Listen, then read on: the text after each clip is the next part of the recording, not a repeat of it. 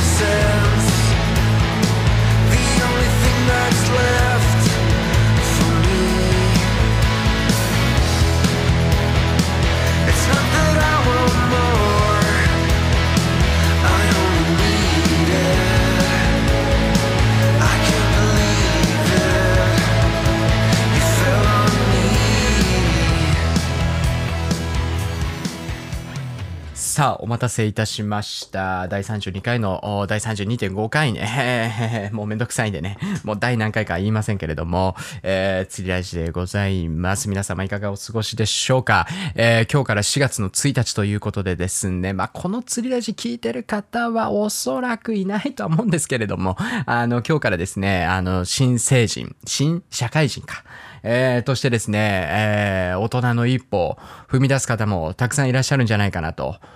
いうところでございまして、まあ僕はといえばですね、あのまあまあまあ、ろくでもない、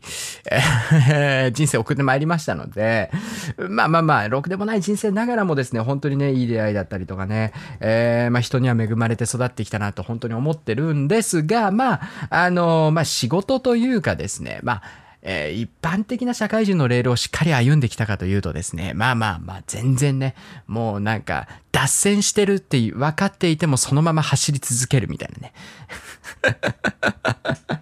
えー状態でもう今26ですけれども、まあ18ぐらいからもうずーっとね、いやー、あと2年で10年経つんだなと、社会に出てからね。まあ僕大学出てないので、18からずーっとね、チャランポランピンピンしてまして、いやー、なんかね、まあ4月1日はね、まあいろんな会社、まあいろんな会社って言うてもそんないろんな会社行ったわけではないですけど、まあまあまあその大卒の子だったりとかがね、入社してくるっていうタイミングで、まあ自分は経験したことはないんですけど、まあ4月1日、まあ節目を迎えるね、えー、人たち、の姿をね、まあ見てきたわけですよ。まあ言うてね、まあ数回しか見てないですけど。いやー、やっぱね、この時期になるとですね、いやー、フレッシュだなって思うんすよね。本当に。いやー、何なんですかね。あの、20前半、20代前半の若々しさっていうかですね、あの、社会の汚れに染まっていない、純粋な、まっすぐな、ね、人たち。語彙力壊滅状態ですけど今日大丈夫でしょうかね？このまま続けて。いやー、本当にですね、なんか、うん、悪という悪、闇という闇、うん、泥にまみれて、煙にまみれて、えー、なんかこう、転がってきた僕からするとですね、いやー、清々しいな、みたいに思ったりするんですけどね。まあ、いかがですか？このラジオを聞いてる方で、今年から新社会人、今日から新社会人だぜっていう方いらっしゃいますか？いらっしゃったらぜひね、コメントいただければなと。えー、まあね、人材育成だったりとかね、えー、まあそういったところメインでね、僕やってましたから、まあ営業職と並行してやったりとかもしてたんですけれども、まあね、皆さんのね、新社会人のお悩みコーナーなんかもね、えー、お便りが来ればやっていきたいなというふうに思っております。お便りは多分来ねえんだろうなと思うんですけれども、意外とですね、まああんまこういうね、自画自賛みたいな話したくないですけど、意外とやっぱりですね、まあ、下の子にはモテるんですよね、僕ね。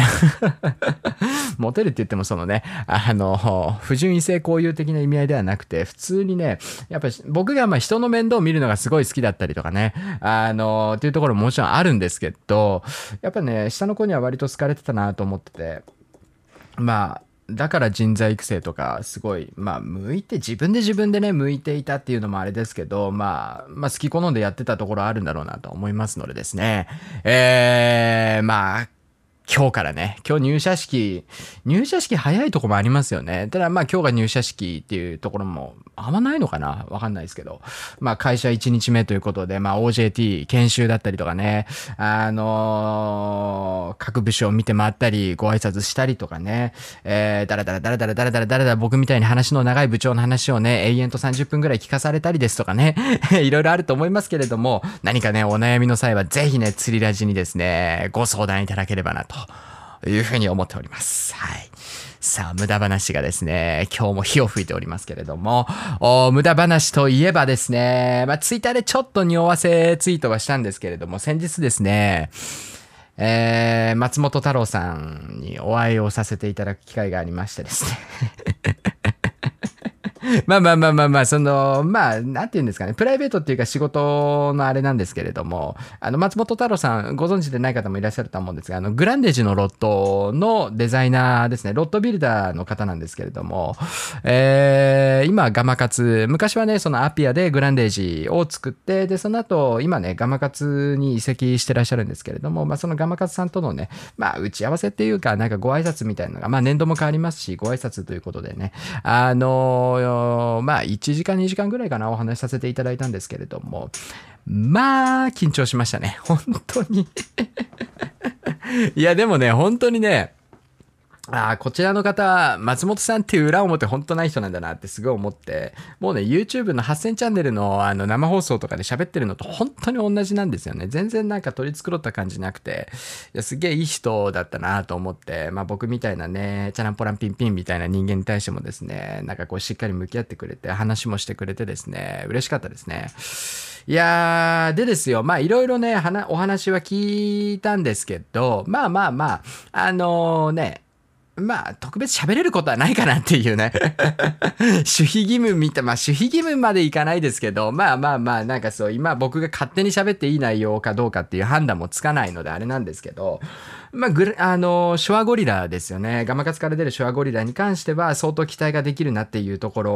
ろですよね。まずお話ししていて。あとはですね、あの、グランデージじゃねえや、アピアからあの、ガネットっていうね、あの、まあ、激闘のボディプロテクターに似たもうポケットとかね、全然ついてないゲームベストじゃなくてもう本当に、あの、浮力剤のベストみたいな、本当に動き、あの、体の動きを最優先に考えて、えー作られた邪魔にならないベストみたいなね、ガネットっていうものがありますけれども、えーの、まあ、似たようなものでは多分ないんですけど、あのーまあ、ゲームベストではなく、ロックシュアベストみたいなね、えーやつも今新しくね、開発中ということで、いろいろね、結構楽しみな製品もね、まだまだ控えてるというところでございました。まあ、あとはですね、あのまあ、こっそりね、あのプラグとか作ってるみたいです。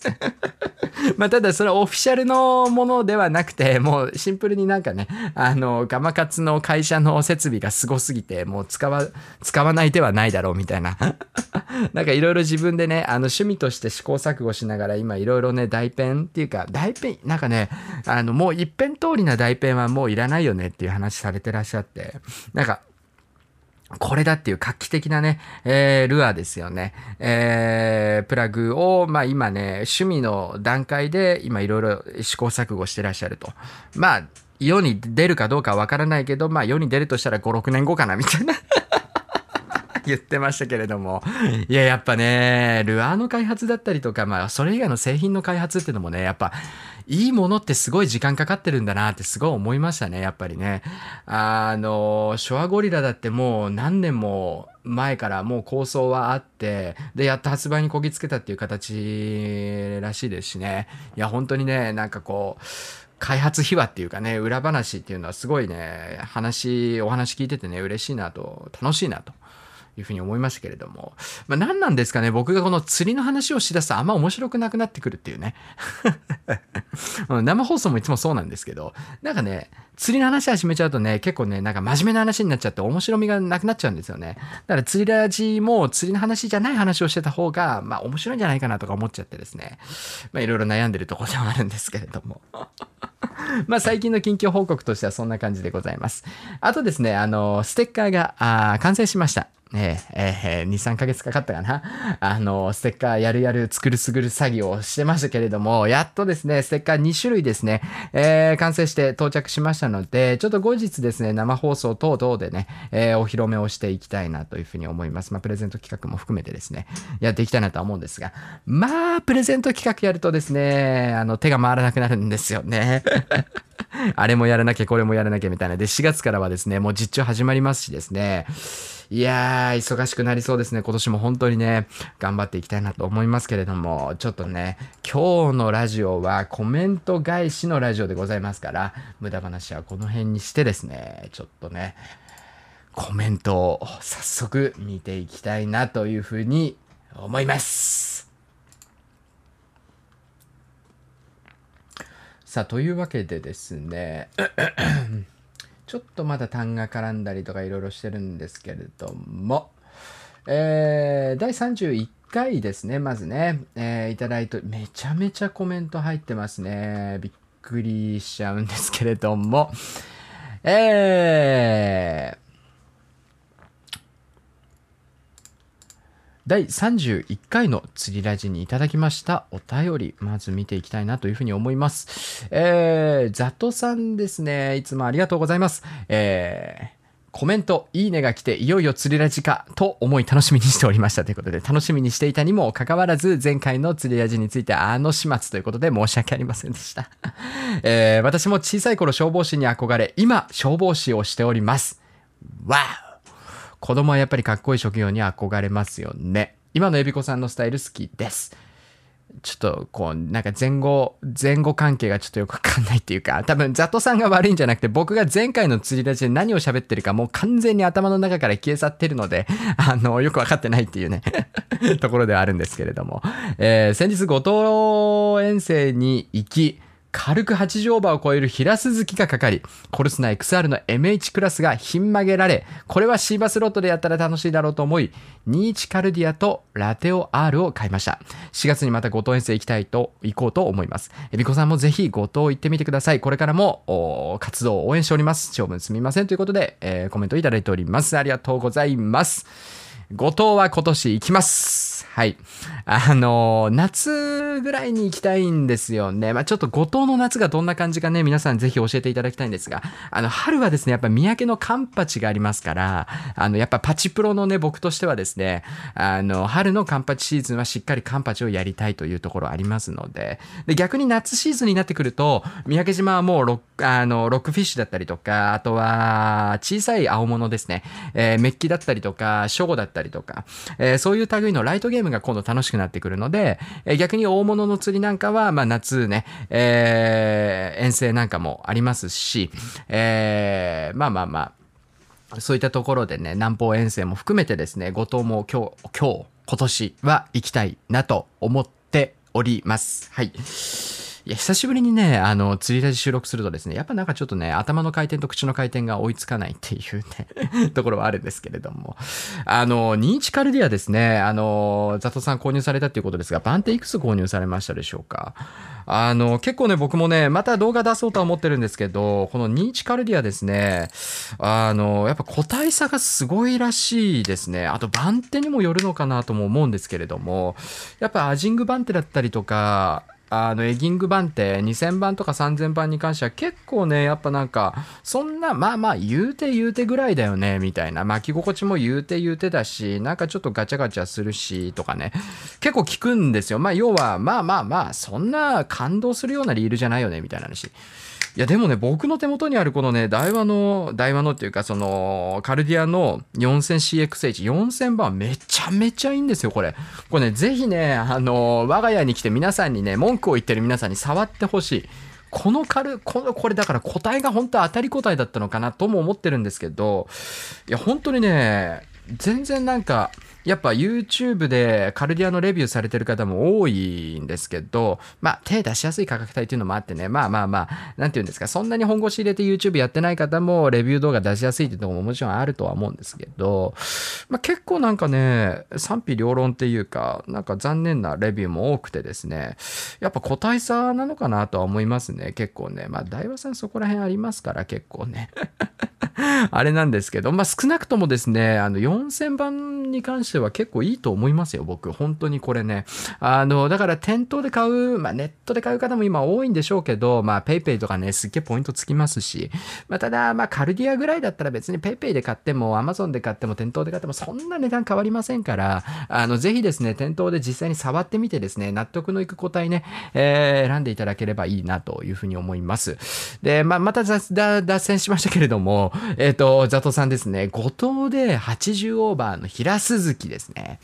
まあ、80オーバーの平鈴木だと多分コルスナ XR の MH クラスで、まあ、対応したくないなって僕はね、さすがに、あの、M ぐらいは欲しいなと思うんですけど、えこれ取れたんですかね？いや、めっちゃ羨ましいないや、平鈴木なんつったってかっこいいですからね、やっぱりね。あの、青物にはないあのシルバーのボディがね、やっぱりね、あと顔もね、あと真っ黒の尾びれとかもね、すごくかっこよくて、まあ、せっかく五島行くんだったら僕もね、平鈴木はやりたいなというふうに思っておりますおりますのでですね、えーぜひ今年はですね、僕も五島遠征ですね、えーお伺いさせていただきたいなと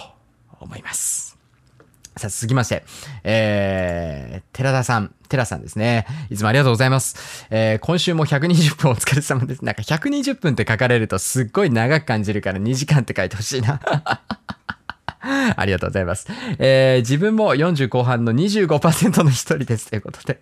えー職業 YouTuber 夢のある仕事だと思います。えー昨今迷惑系がニュースで話題になったり、ふざけているだけの YouTuber が目立ちますが、えー、ビコさんのように真剣に取り組んでいる方の方が本当は多数いらっしゃると思います。そうなんですよね。そうなんですよ。えー自分がワクワク楽しめ、さらに人に喜んでもらい、自己承認してもらえて収入に直結する最高の仕事だと思います。あ、そんな話しましたね、前回ね。したした。えびこさんのような本気の YouTuber が小中学生の職業ランキングで本当の意味での上位になる世界にしていってください。いや、そんな、そういうのはまたちょっとなんか、ヒカキンにお願いした方がいいんじゃないかとか思うんですけどね。まあ大体ね、あの、まあ、そうっすね。釣りのジャンルは沼ですからね、本当に。人生ぶっ壊れますから、本当に。いや、今日、まあ、むしろね、なんかね、プロアングラーとか釣り YouTuber とかはね、ちょっと目指しちゃいかんと思いますけどね。大人になって一通りいろいろやって、まあそれでももう釣りに、えーこの人生かけますみたいな覚悟ができる人じゃないと多分難しいですからね、本当に。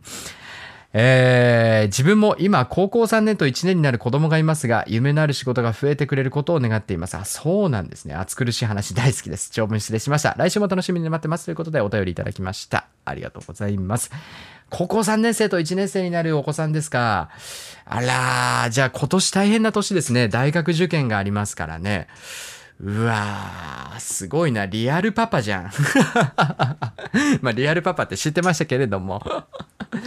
え えー、そうなんですね。今年高校3年生か。じゃあ大学受験とかもあって、大変ですね。本当にね。私立大行くってなったらまたそれはそれでお金すんげえかかりますしね。いやー、パパさんは大変です。本当パパさんあぐらならなおさらですけれどもね。そうですね。その、まあお仕事ね、将来の夢、仕事、なんだろうな。まあ、すごく一辺倒な回答になるかもしれない。回答っていうか質問も何もされてないんですけど、やっぱなんか、もう仕事は仕事って割り切ってなんかその仕事が人生みたいな本当にだからやりたい仕事やりがいのある仕事だったりとか生涯をね、えー投資自分の人生を投げ打って打ち込める仕事ならいいとは思うんですけどめったにそんな仕事ないですから本当に。あのだから例えば僕も営業と人材育成両方やりながらブラック企業で1年ぐらい頑張ってた時期ありますけれどもあのやっぱりですねあの下の子というか自分がこう注いであげた愛情っていうのはやっぱり返ってくるんですよね。まあ、ただその僕の場合は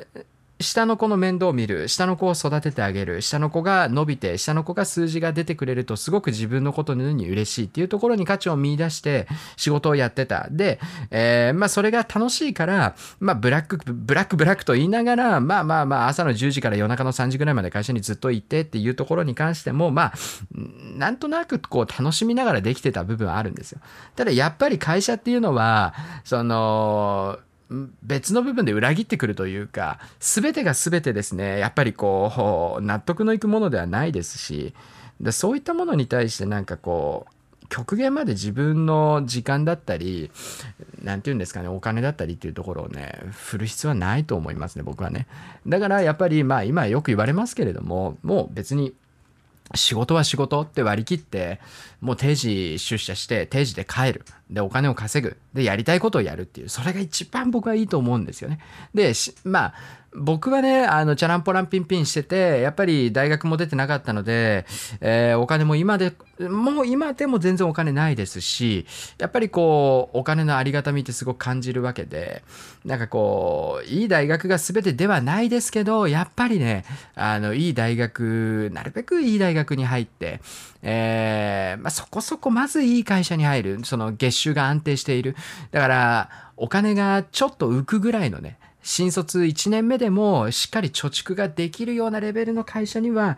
やっぱり入っといた方がいいなっていう。それはステータス的な意味ではないんですよね。だからいい会社に入ることが自分のステータスになるドヤ顔できるっていうような話では全然なくて。そのやっぱりですね若いうちまだ体が動くうちいろいろチャレンジできるうちにチャレンジにかかるお金を用意できる会社に入るべきなだと僕は思うんです。で、やっぱりね、あの、何をやるにあたっても、僕もね、今でこそこうやって職業 YouTuber やってますけど、やっぱりね、社会人経験しといてよかったねって本当に思うんですよ。営業経験だったりとか、えー人材育成だったりとか、本当ね、社会経験ないとですね、まあ、特に釣りなんかは今でこそね、僕はその、いろんなメーカーさんとね、お付き合いさせていただくわけですよ。で、やっぱりメールのやり取り、電話のやり取りだったりとか、やっぱり常識力が問われますし、あの、実際にね、お会いした時に、あ、こいつやっぱなんか YouTube、YouTuber だな、みたいに見られたくないじゃないですか。まあ、これは YouTuber 以外も多分そうだと思うんです。あ、この人しっかりしてるなって思われるかどうかって、やっぱり社会でどれぐらい揉まれたかっていうね、ところすごく大事になると思っていて、まあ、中にはですよ、あの、社会に出てなくてもしっかりしてる人もね、もちろんいるっちゃいるんですけど、やっぱり一般的な割合から見て、ある程度社会経験、別に3年とかね、2年とか何年かは別に関係ないとは思うんですけど、ある程度やっぱりね、社会経験を積むってすごい大事なことだと思っていて、ただ、その社会経験が、社会経験というか、その社会経験をしていた時間分の貯蓄、お金のなんか余裕っていうのが生まれないと、どんだけ社会経験積んで自分のね、内側の自己成長につながったとしても、お金ないとその自己成長を活かせないんですよね。あれしたいとか、ちょっとこれにチャレンジしてみたいとか、っていう時に、結局、自己、なんていうんですかね、その、自己鍛錬はできていても結局ねそれはお金につながらないというかお金につながったとしても元手がないと何もできないので、まあ、何が言いたいかっていうとまあねこのラジオ聞いてる方おじさんばっかりだと思うので あの何のためにもならないと思うんですけど、まあ、個人的には僕は、まあ、やっぱそのいい大学入って少しでもね別にいい大学入るのが全てではないっていうのも僕も分かってます。ままあ、僕ましてやね僕なんてね、えー高卒ですから大学なんて行ってないですけど今幸せハッピーですからね本当になんで別にそれが全てではないですけど幅の広がりから見て明らかにちょっといい大学に入って、えー新卒1年目でちょっと貯金できるぐらいの会社に入って、えーまず経験を積んでで自分のやりたいことに自分でこうしっかりねお金の都合をつけられるようになってで20代のうち、まあ、26ぐらいまで本当にそ僕もね26なんでそう思うんですけど、まあ、26ぐらいで今後の人生どうやっていくかっていうところをねまず一つ目のなんかこうロケットの切り離しっていうかですねあの進む方向をね、えー決めていければすごくいい人生歩めるんじゃないかなとは思っているので、まあ、ぜひですねあのいないとは思いますけれども これからね、え新社会人を迎える皆さんですね、えー頑張っていただきたいなと思います。まあその会社が全てじゃないよっていうところもそうですけれども会社で得られるものお金そして経験っていうのはね大事なところもありますのでですねえー、暑苦しい話をまたさせていただいたわけなんですけれども、えー、テラさんいつもコメントお便りありがとうございます。えー続いて、こうちゃんさんありがとうございます。えー、ビコさんこんばんは。こんばんは。えー、アピアの指導会の動画楽しみにしています。休みを取っての釣りは、根魚が数匹釣れました。ああ、はいはいはいはいはいはい。釣りに行くって言ってましたね。そうだそうだ。あとはフグに投げるはもうすべて切られ納刀しました。許すまじ。ということでですね。いやー、フグ鬱陶しいですよね。しかもその多分そのなんていうんですかね。根魚が数匹釣れましたっていう言い方だと多分なんかそのカサゴとかまあまあそう普通の根魚だったんでしょうね。あのキジハタとかね。あの大門とかでは多分なかったんでしょうね。筋あらとかね。いやまあそうですよね。結局ね。だから僕もねそのそこら辺に釣り行くのをやめちゃったんですよね。そこら辺っていうのはやっぱり僕が今住んでるのが東京都で、あの、神奈川だったりとかね、静岡だったりとかに行くのやめちゃったんですよね。だってね、ほんとね、あの、離島クオリティってすごいんですよ。で、本当にね、だから、九州の人とかって、いや、ね、関東なんかで釣りできたもんじゃねえとかっていう方いらっしゃるんですけど、マジ東京都神ですからね、本当に。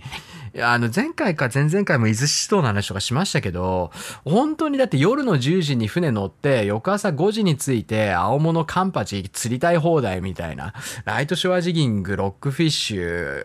ロックショア何でもできちゃう、オフショアも行けちゃうよみたいなね。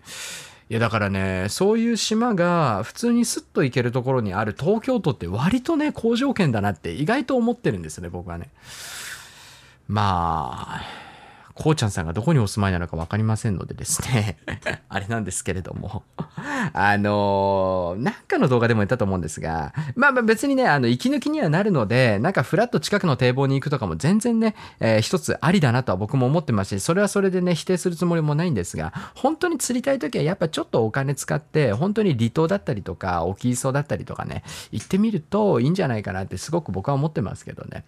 まあまあまあ、そこは個人の自由なのであれなんですけれども、まあぜひですね、今年も頑張って青物ね、一緒に狙っていきましょう。えー続いて、島野健三さんいつもありがとうございます。2時間超えお疲れ様です。ということで、すごすぎです。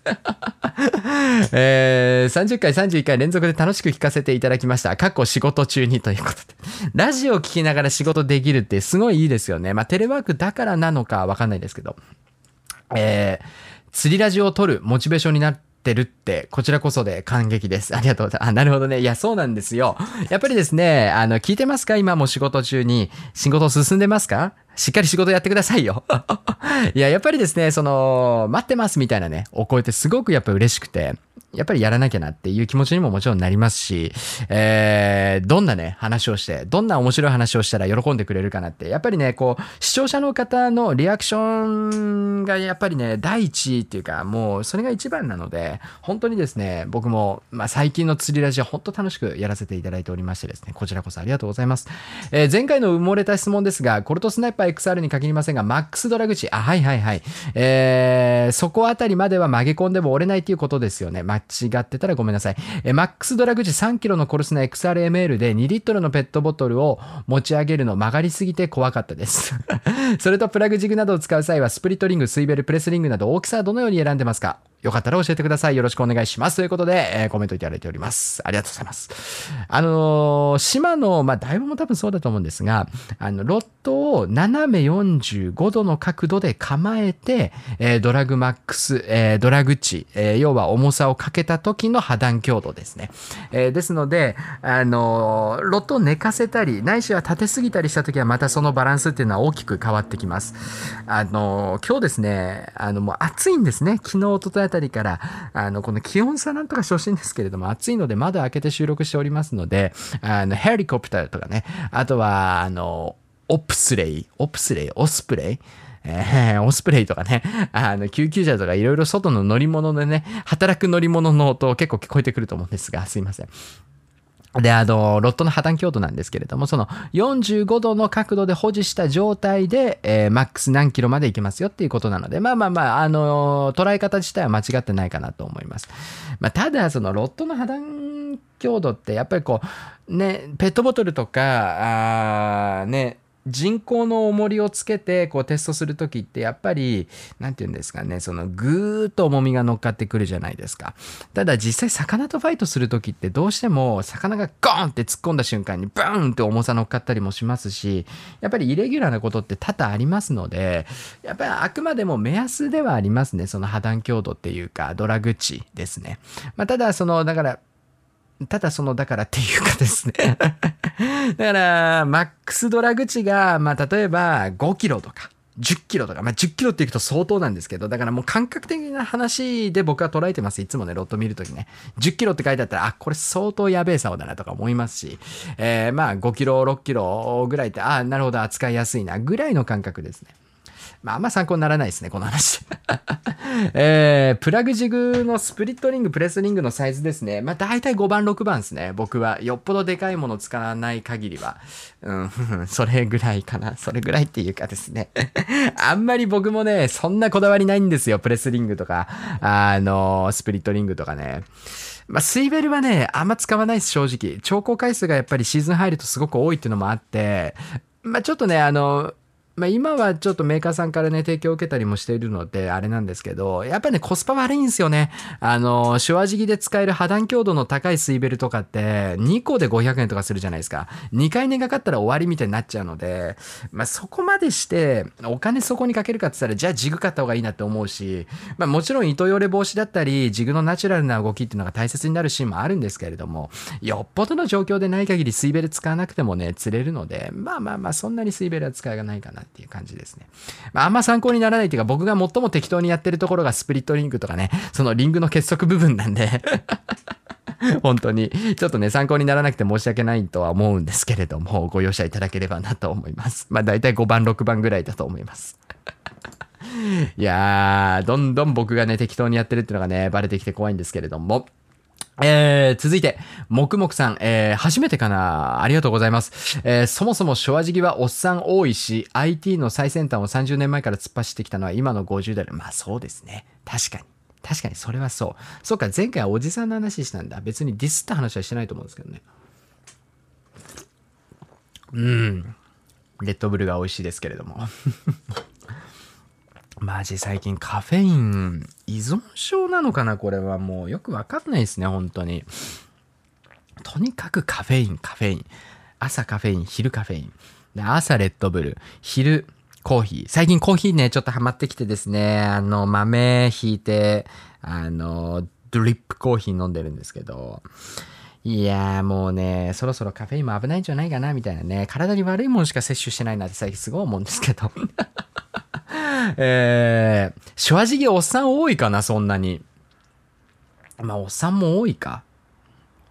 いや、多いか。なんかね、いや、堤防とかでやってるおっさんは多いのかも、確かに。おじさん方は多いのかも。でもね、ロックショーとかやってると全然見かけない。やっぱりね、その足腰の問題とかもあるんでしょうね。まあ、ただ、大きい層とかは確かにおじさんも結構いらっしゃるなっていう感じで。まあ、そんな、おっさんの比率がそんな多いなとは感じないですけどね。個人的にはね、まあ、地域にももちろんよるんでしょうけれども。まあ、どっちかっていうと、やっぱり、こう、若い方の方が、なんかこう、昭和時期ブームっていうのもあって、まあ、やってる方多いのは、だろうなとも思ったりもするんですけどね。やっぱおっさん多いですかね。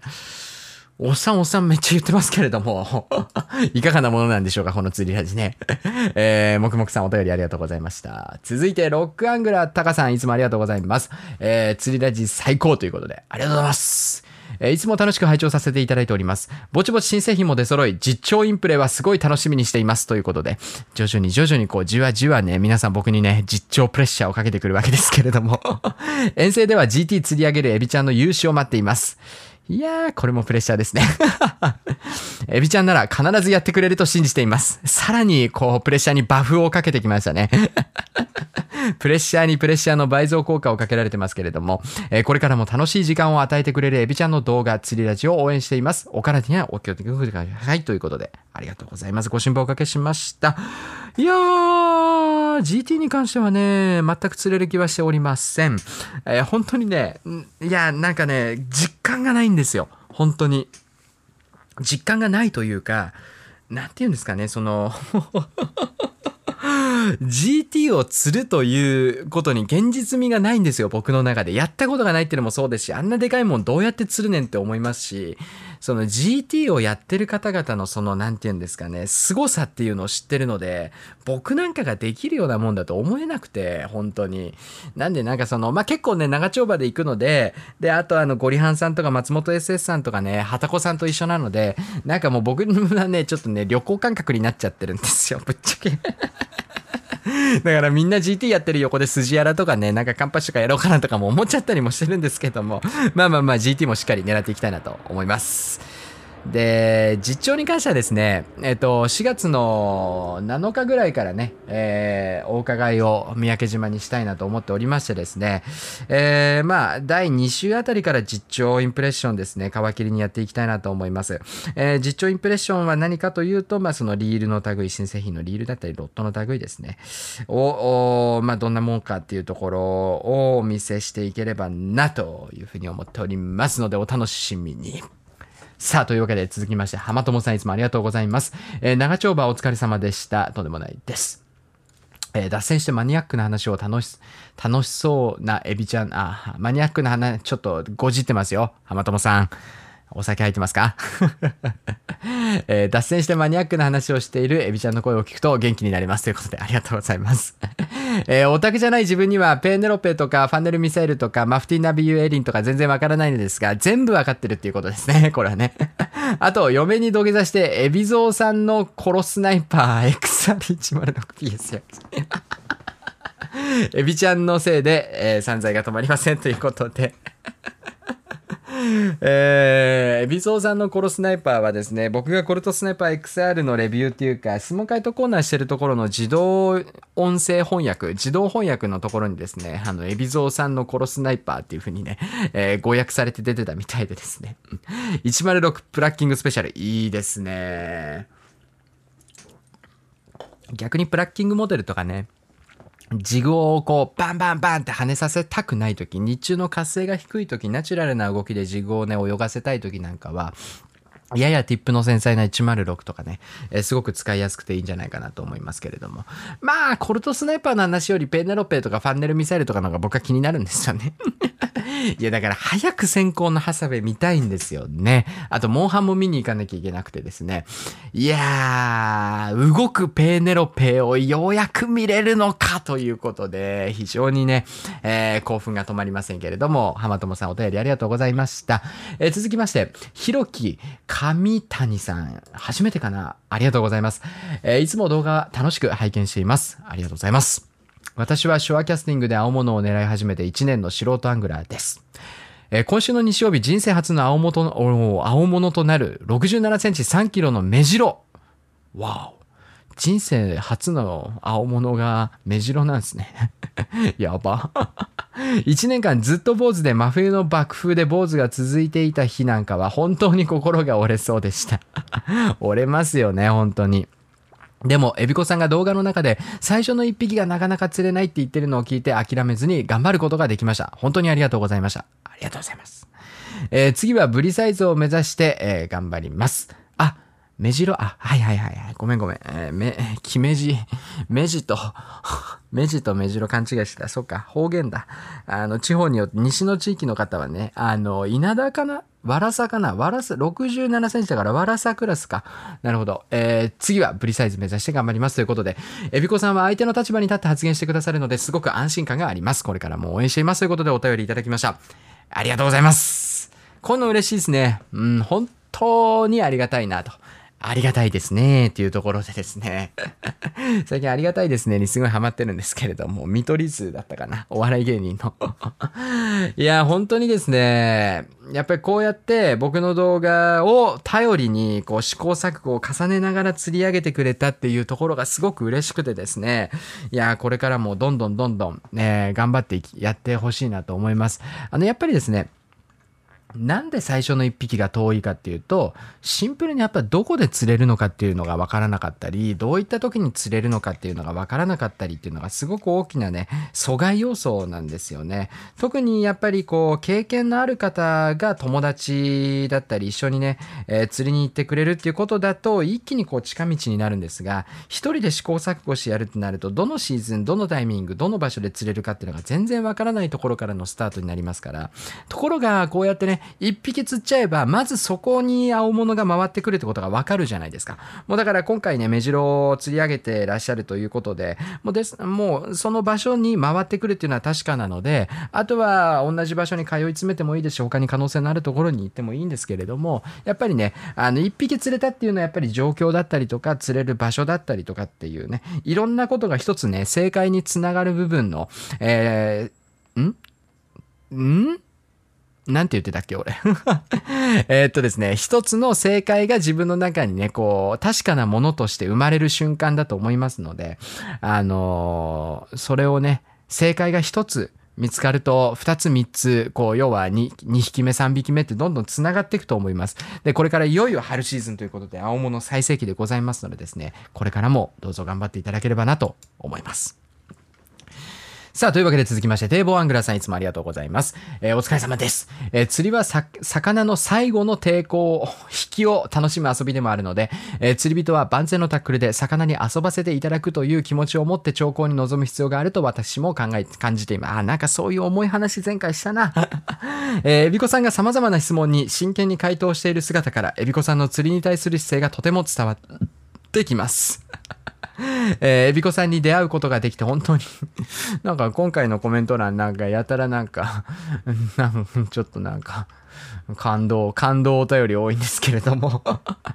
えーお忙しいとは思いますが、これからもお体に気をつけて頑張ってください。PS、これからは師匠、えーこれからは尊敬の気持ちからエビコさんを師匠と呼ばせていただきます。えー、長文失礼しましたということで、ありがとうございます。いや、僕もですね、まあ、こうやって皆さんがですね、こう、慕ってくれるっていうところももちろんありますし、皆さんが、こう、エビコさんを参考にみたいにおっしゃっていただくっていうのが、いい意味でプレッシャーになっていて、やっぱりこれからもっとともっと僕もね、えー成長していかなきゃいけないなと思いますし、もっともっとね、こう、皆さんにね、いろんなことをお伝えできるようにね、えーなっていかなきゃいけないなと思いますので、まあまあまあ、その、ね、師匠ってまあ、呼ばれて嫌な気持ちする人はみんないないとは思うんですけど、まあ全然師匠クラスでは僕もないので、えもっともっとそれにふさわしいようにね、えー釣りの腕今年もね、磨いていきたいなというふうに思いますので、こちらこそどうぞよろしくお願いいたします。はい。たまにはこういう真面目な話も僕できるぞっていうところを皆さんにお見せしていかないとですね。何のラジオか分かんなくなりますから。えー続きまして、パッキャオさんいつもありがとうございます。ツインパワー8000番最速で予約したのに、釣り具屋さんに行くと入荷が4月になるかもらしいと言われました。3月末に和歌山に遠征に行くので欲しかったのですが残念です。ということでですね、本当にあのメーカーさんはですね、あの1万円の本を売る前にですね、早くツインパワーの SW を流通させなさいよっていうね。いや、商品戦略上も良くないと思うんですよね、僕、本当に。だって、セルテッド SW が手に入っちゃうんだったら、セルテッド SW 買えばいいんだもん。本当に。いや、だからそうなっちゃうから、まあ、でもやっぱりね、最近コメント欄見てても思うのが確かになと思うんですけど、大和製品ですね、やっぱガタが来るのが早いっていうね、それは確かにおっしゃる通りだなと思ってまして、これもね、ちょっと動画出そうかなと思ってるんですけれども、僕のね、えー愛する愛するセルテートちゃんですね。今ちょっとマイクの近くで回してるんですけど、これ分かります？ハンドルノブにちょっとね、ガタが来てるんですよ。まあでもこれある程度ラインテンションがかかった状態で、要はルアーをコントロールしてるときはこのガタつき全然気にならないんですが、空回しをした時のこのね、ガタつきは結構気になるところまで来てまして、まあやっぱりそういうことなんだなとは思うんです。あの、台話のリールってね、えーガタが来やすいっていう。それはね、僕もすごくよく感じるんですが、まあ、だからといってやっぱね、背に腹は変えられないんですよね。やっぱこの巻き感とパワーっていうのは実調においてものすごく大きなアドバンテージになりますから、まあ、うーん、超高回数の多い人にとってやっぱりシマノのね、えーガタの来にくい長持ちするリールを選ぶっていう気持ちもよくわかるんですが、まあ、ちょっとですね、やっぱりそのパワーだったり巻き感っていうところに僕はね、こう惹かれちゃうなっていうところはあります。ただ言うて僕ね、あの別にね、島の派でも大和派でもないんですよ。なんか最近ね、あの、たまたま大和のリールがスケジュール通り出るっていうか、大和のリールがポンポンポンって出るから、レビュー動画なんかも大和のものばっかりになってますけれども、別にね、大和のリール忖度してやってるわけじゃないですからね、言っときますけど。アルテグラだってツインパワーだって XD だって予約してるんですよ。まあ XD は予約取り消しますけど。あのね、本当にね、遅すぎるんですよね、出揃うのが。もう4月春一番で、ライトショアジギングもショアジギングもシーズンインするんですよ、島野さん。どうなんですか、そこのところ。ライトショアジギング版っていうのはアルテグラもまだ全然話聞かないですし、入管の話も。ツインパワーの1万番も全然まだまだ先みたいななんか空気感醸し出してますけれども、どうなってるんですかね、本当に。そこら辺僕は怒ってますよ、本当に。よろしくお願いします。さあ、というわけで続きまして、初心者アングラー慎吾さんいつもお便りありがとうございます。えー、講師お疲れ様です。自分のレベルに合わせた中でベストの道具を選ぶようにしています。そうですね。えー本当にいろんな YouTuber さんの動画を見たりして選んでいますが、特にエビコさんの動画を一番参考にしています。かっこ本当に忖度なくレビューしていると思っているので、ということでありがとうございます。えーこれからも参考にし、これからも参考にもしますが、釣りラジも楽しみにしています。ということで、ありがとうございます。いや、こうね、皆さんのご期待に添えるようにですね、今後とも頑張らせていただきたいなというふうに思います。これからもよろしくお願いいたします。さあ、続きまして、ゴリラのこうちゃんさんいつもありがとうございます。えー釣りラジお待ちしておりました。教祖のおかげで本日ディアルナ 100MH 購入いたしました。散財万歳ということで、いいですね。この散財万歳っていう、これいいですね。これ標語、標語ではないか。いいな。語呂がすごくいいな。これちょっとなんか僕も使わせていただこうかな。あのー教祖っていうのはちょっとあんまあれなんですけど あの散財万歳っていうのはちょっと結構いいワードになりそうですね皆さんもぜひですねあの散財した時は散財万歳とつけてお便りいただければなと思いますえー、それでは続きまして、じゅんじゅんさんお便りありがとうございます。あー、これは問題のコメントですね。えびこさん、こんにちは。えー、こんにちは。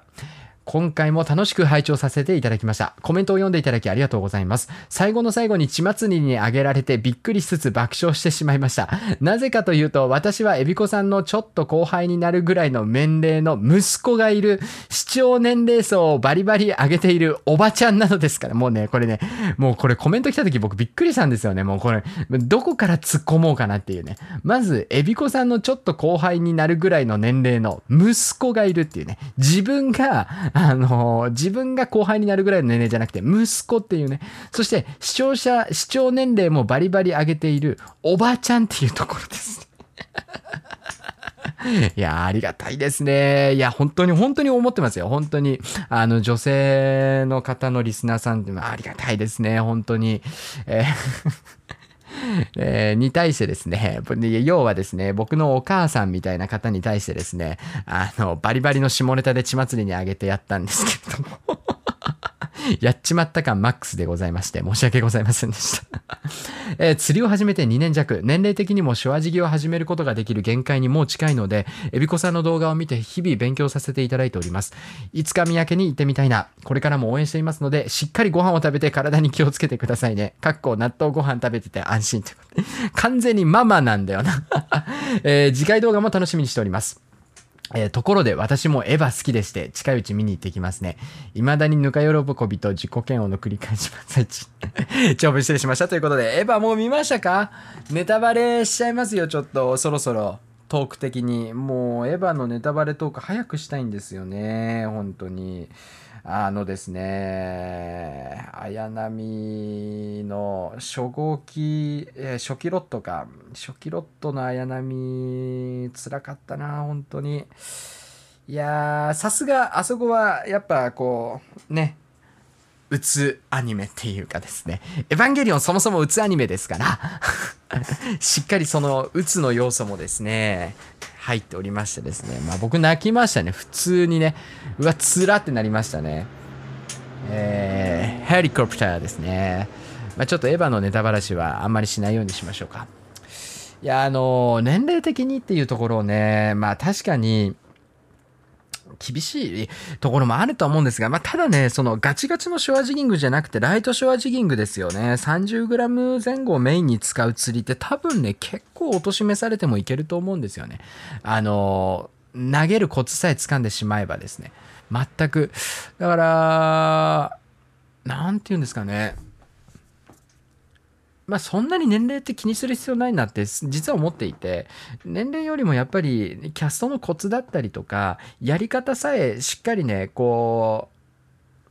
覚えちゃえば自分の年齢だったり体力に合わせてこういろいろねあの体に負担のかからないキャストやしゃくり方で続けていくことでできると思うので。まあただやっぱりファイトに関してはねでっけえ魚かかっちゃうとやっぱりファイトに関してはある程度体力筋力が求められるところあるんですけどまあ年々ロットも進化してますので体に優しくてかつパワーのあるロットっていうのも最近増えてますからあのまだまだね全然ねいけるんじゃないかなと思いますのでですねぜひね青物狙ってね頑張っていただきたいなと思っております。で続きましてですねあの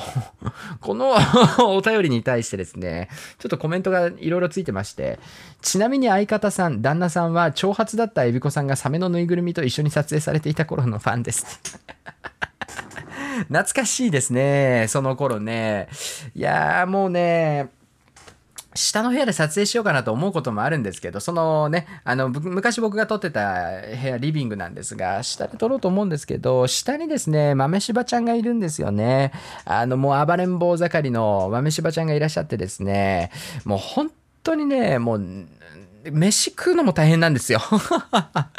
めちゃめちゃ頑張ってしつけはしてるんですけど、やっぱね、あの柴犬っていうのもあってですね、ものすんごいわがままで、あの柴犬がそこら辺うろちょろしてる状態で撮影はなかなかままならないなっていうところありましてですね。まあそういったところもあって今ね、ちょっと下の方で撮影するのは控えている。サメのところで撮影はしてなくて、まああとはその長髪に関してはシンプルにね、あの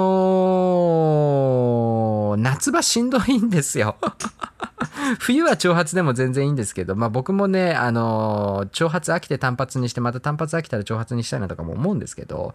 やっぱね、夏場暑すぎて死んじゃうので、まあ基本的にやっぱりね、あの、シーズンインしたらっていうか、シーズンインした頃から、4月ぐらいからはもうもうもう単発でずっとやりたいなと思ってますけれども、まあ昔からのファンということでですね、ありがたいですね。ありがとうございます。えーそれではですね、えーちょっとここら辺で一旦休憩を挟みましてですね、後半戦頑張っていきたいなというふうに思いますのでですね、引き続き後半もお楽しみいただければなと思います。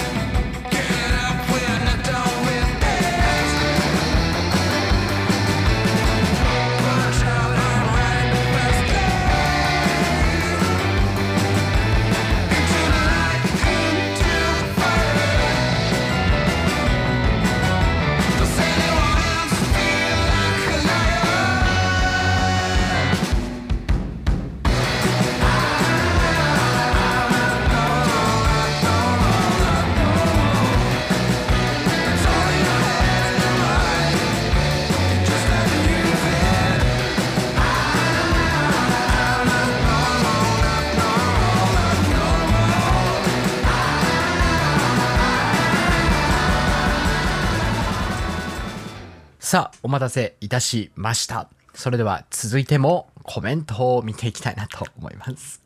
めちゃめちゃコメントいただくんですよね。本当にありがたいなと思ってるんですけれども、えー、ありがたいですね。さあ、というわけでですね、えーゴリラのこうちゃんさんから追記のお便りいただいておりまして、福岡に来る際はオフ会をお願いしますということで、まあ、なんかゴリハンさんとちょっと相談してやっていこうかなと思います。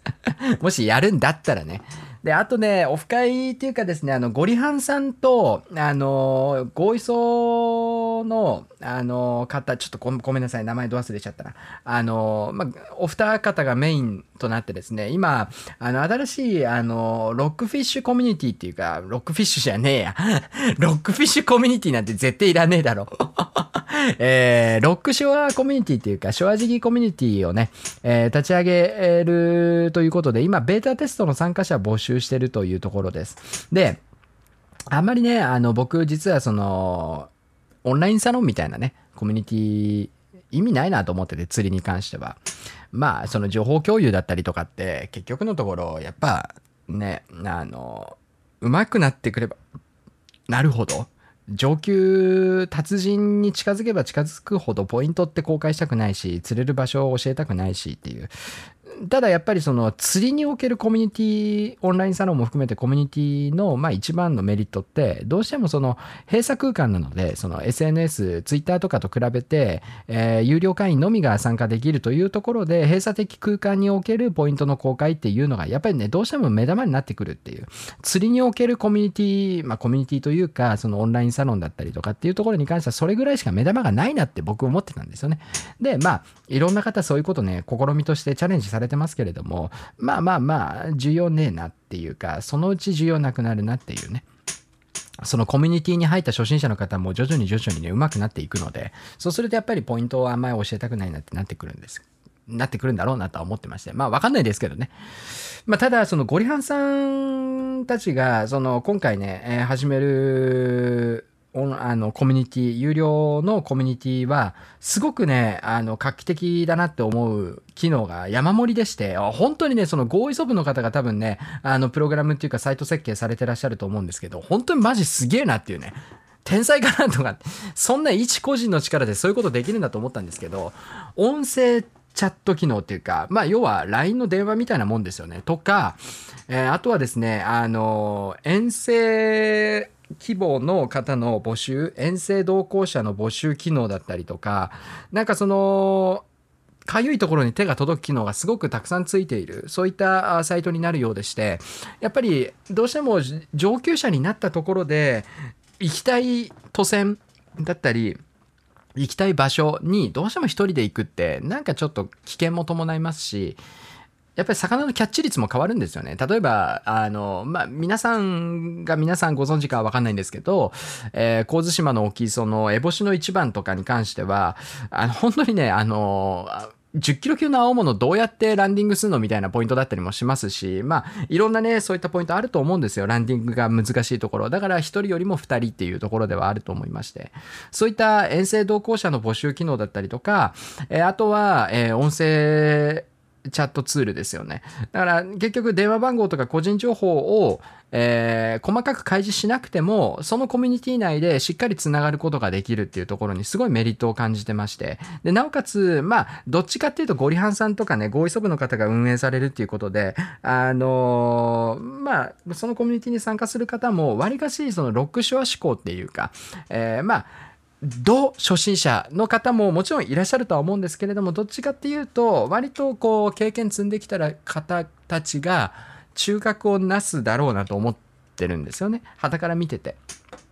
でそうなってくるとやっぱり、あのすごくクオリティっていうかコミュニティの質が高くなるなって僕は思ってまして。だからその初心者の方がどこで釣れるかを知りたいからお金を払ってでもどこで釣れるかを知りたいからコミュニティに参加するみたいな、えー趣旨のコミュニティではなくて本当に、えー上達していきたい。人たちの集まりだったりとか、えー釣れるところに行きたいから、えー同行してくれる方を探したいとかね。えー要は、師匠探しにも使えるわけで、やっぱりそういった意味でかなりね、あの、展望があるなって僕が、まあまあまあ、すごく上からになってしまって言い方は間違ってるなとは思うんですが、すごく夢のあるね、えコミュニティになるんだろうなって思ってます。で、今、ベータテストの参加者募集中、もうそろそろ締め切りになると思うんですが、えーベータテストの参加者も募集中ということで、えゴリハンさんのね、YouTube チャンネルに、あの、その、コミュニティの発表の動画がありまして、その概要欄からですね、えー募集ができるという形になってます。で、えークローズドベータなので、えーみんながみんな参加できるわけではないということで、えー選ばれし50人ぐらいとか言ってたかな、の方がとりあえずベータテストで1ヶ月間、ん？ちょっとやってみて、あ、おじさん、おじさんって言っちゃった。おじさん、俺、募集まだし応募してなかったかなもしかして。やっちまったかこれ。話してて思い出すっていうところで申し訳ないですが。ああ、でもまだ動画あるな。まだ動画残ってるので多分、あら、昨日応募が締め切られてますね。申し訳ありませんでした。まあそういうコミュニティがね、あの始まるよということに、えーなりましたので、えっ、とですね、皆さん、あの、正式な、あのサービスが、えー開始され次第ですね、また、えーこちらのチャンネルでもお知らせしていきたいなというふうに思っております。で、あの、僕もね、ちょっと、あの、相談、ゴリハンさんと相談しながらにはなると思うんですが、何かしらお手伝いできることがあればね、やっていきたいなというふうに思いますのでですね、まあ僕も全国ね、回りながら、あの、視聴者の皆さんと一緒に釣りをしたいっていうところもね、前々から話してますけれども、そういったところでもね、あの、このコミュニティ利用させてもらえるんじゃないかっていうところで、えちょっとね、楽しみな、あところではありますけれども、おゴリラのこうちゃんさんからのお便りからだいぶ脱線してしまいました。申し訳ございません。さあ続きまして、マーズさんいつもありがとうございます。えー金曜日の釣りラジということで、えびこさんのブラック企業在籍時のお話やら、YouTube 始められたばかりの頃のお話を聞いていたら、胸にグッと来てしまいましたよということで、ありがとうございます。そんな感動秘話でもなかったと思うんですが、覚えてないな、僕が。すいません。えー先週仕事をしながら釣りラジをループして聞きまくった後に、久々に実況動画シリーズでショアマグロを釣る、えー釣られている動画見ましたけど、改めて感動しました。えー釣りってやっぱり素敵だなって思わせてくれるような素晴らしい仕事しますね、エビコさん。私は仕事、なんだっけ、ちょっとごめん、消えちゃった。私は仕事をほどほどに釣りを頑張ります。ぜひね、仕事をほどほどに釣りを頑張っていただければと思うんですけれども。いやね、実況動画はやっぱりね、なんか思い出作りっていうのももちろんあるんですよ、僕の中で。だから僕もね、結構見ますよ。あのー昔自分が作った実況動画とかね。やっぱ、なんかこう、思い出としてね、やっぱり、なんか感慨深いものあるな。自分で自分が釣ってる動画見てもね、なんか、ああ、いいなと思ったりもしますね。ありがとうございます。いやー、今年もですね、いよいよシーズンイン目前ということでね、ちょっとワクワクしてきておりましてですね。まあ、シュアゴリラが届かないんですよね。ちょっと遅れてるのかなとか思ったりもするんですけれども。まあ今年もですね、皆さんに面白い映像をお届けできるようにですね、頑張っていきたいなと思います。え続きまして、うんとっとさんいつもありがとうございます。エビちゃん2時間の釣りラジオお疲れ様です。今回も楽しく拝聴いたしました。2時間のラジオを聞くのは昔聞いていた所ジョージのオールナイトニッポン以来です。あ、所ジョージさんもうオールナイトニッポンやってないのか。えー釣りラジのリスナーは40代後半の方が25%ということですが、私のような50代真ん中世代でも毎回楽しみにさせてもらっています。これからも頑張ってくださいということで、ありがとうございます。うんとっとさん50代真ん中世代なんですか？全然知らなかったんだけど。あ、そうなんですね。いやー、なんか、ごめんなさい。なんかね、やっぱ、僕実は、とある携帯電話の、あのークレーム受付、クレームっていうか、まあまあまあ、その、携帯がぶっ壊れたんだけどどうすんのみたいな、あの、相談窓口 みたいなところにいたんですよね。そこが一番勤務していた中で長いかな。4年ぐらいやってたんですけど、まあそこで、あの、下の子の面倒とか見ながら、あの、自分もね、あの、対応とかさしても、させていただいてたんですけど、やっぱね、その時の感覚がやっぱどうしても強くて、もう変わったんだなと思って時代は。だからその時の僕の感覚ってだからもう40代50代以上の方がスマホを持つともうとんでもないことになるっていうね。電源ボタンの場所わかんないのになんでスマホ買ったのみたいな風なのがもう毎日続いてたので、だから今ってすごいなって時代って進んだなと思って別に本当にバカにするわけではなくてシンプルにあ50代の方でも YouTube のコメントを書こうってていう思う思ってくださるんだなっていうねすごい嬉しいんですよね。でやっぱりなんか僕たちってなんかこうスマホで何でもやっちゃうっていうか若い子ってさあのネットショッピングも動画見るのもテレビ見るのも全部もうスマホでやっちゃうから別になんか一通りできるとは思うんですけどやっぱね人によっては50代の方でもスマホの YouTube 見,、ね、見るだけで精一杯みたいなチャンネル登録の方法もよくわからないしコメントの仕方もよくわかんないっていう方も多分結構いると思うんですよね。でまああのーだからこそびっくりするっていうね。50代、真ん中世代で毎回楽しみに聞かせていただいているっていうのもね、すごい嬉しいですし、こうやってね、お便りいただくっていうのもね、すごく嬉しいですね。ありがとうございます。で、まあ、あと一つこれ偏見でしかないんですけど、僕の東京のパパ、東京のパパっていうとなんかすごくいやらしい響きになりますけど、この時代。僕がだからそのね、携帯絡みの仕事をしていた時の課長で、もう今70、もう目前かな、60後半ぐらいのおじいちゃんがいるんですけど、あの、そういったそのおじちゃんがすっごいよくしてくれててずっとね、まあ、今ちょっとねあのコロナもあってあんま会えてないっていうのもあるんですけどまあそのおじちゃんのねメッセージのやり取りが意味がわからないんですよね。前後関前後関係も謎ですしあの もうとにかくね LINE をしたくないんですね。話がよくわかんなくなってくのでろくに待ち合わせも決められないみたいな。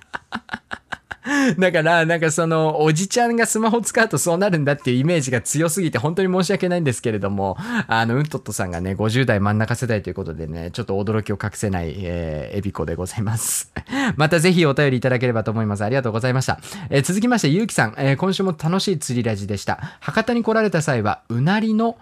魚介豚骨ラーメンを食べてください。承知しました。ちょっと、あの、ゴリハンさんに言っときます。全部ゴリハンさん任せって えー、SS アングラさんがおっしゃる通り、釣れる気配がありません。えー、遠征できたらしたいんですけどね。先行のハサウェイが公開される前にエヴァ見に行きます。ということで、早く見に行きなさい。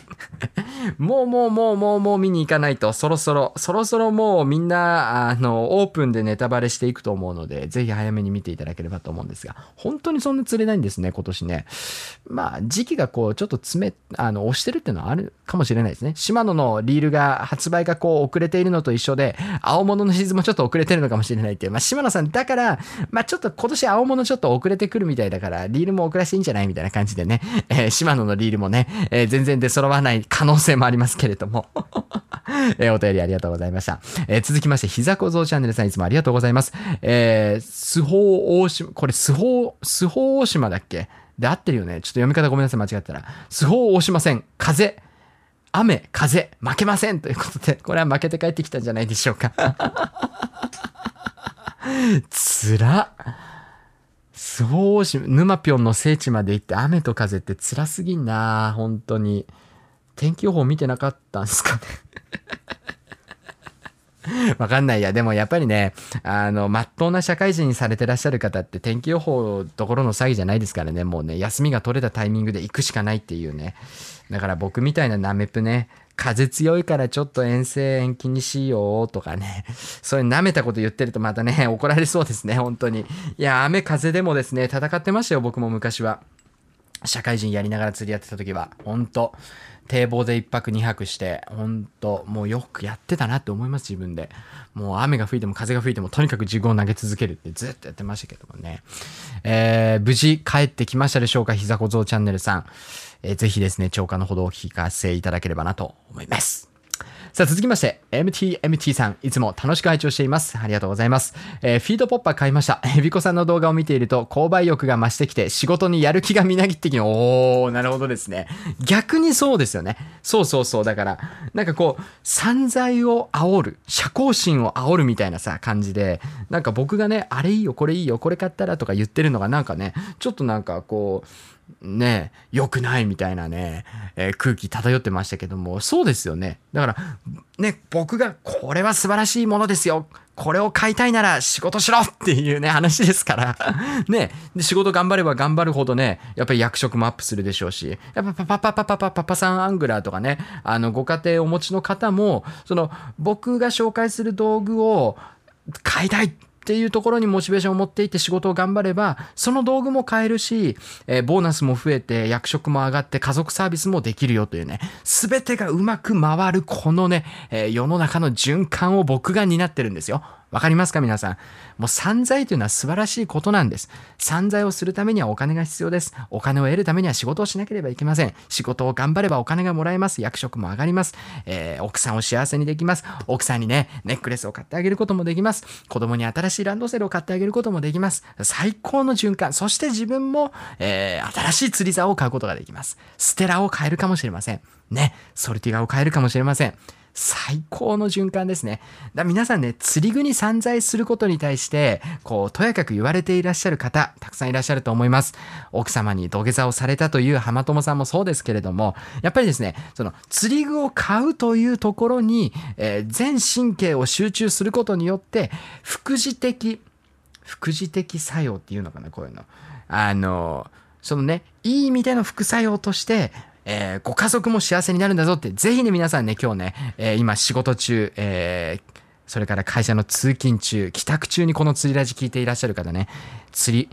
欲しいもの、ロッド、リール、ルアー欲しいものあるけど、買ったら奥さんに怒られる、どうしようと思ってね、いらっしゃる方、ぜひお家に帰ったらですね、奥さんに言ってみてください。散財をすることによって、みんなが幸せになるんです。ね。わかりましたか？これがですね、えー散財宗教でございます。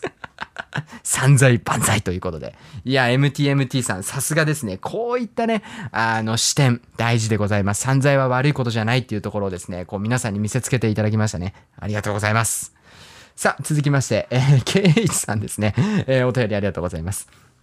えー北海道へ強引に連れて帰ったくだり、もう少し詳細に書かせても、あ、覚えてますよ。あの、僕が結婚とかプロポーズね、プロポーズちゃんとした方がいいよって話した時に、その、えー北海道に無理やりね、えー彼女連れてって結婚したっていう話ね、えーされてた方ですね。えー、エビコ先生同様、当時ブラックベンチャー企業で打つ一歩手前まで追い込まれていました。えーパワハラ、モラハラは当然、年俸制をいいことに月200時間弱のサービス残業に耐えられずブチギレ、えー社長に中指を立てて辞めてやると叫び、会社を辞めました。相当追い詰められてたんでしょうね。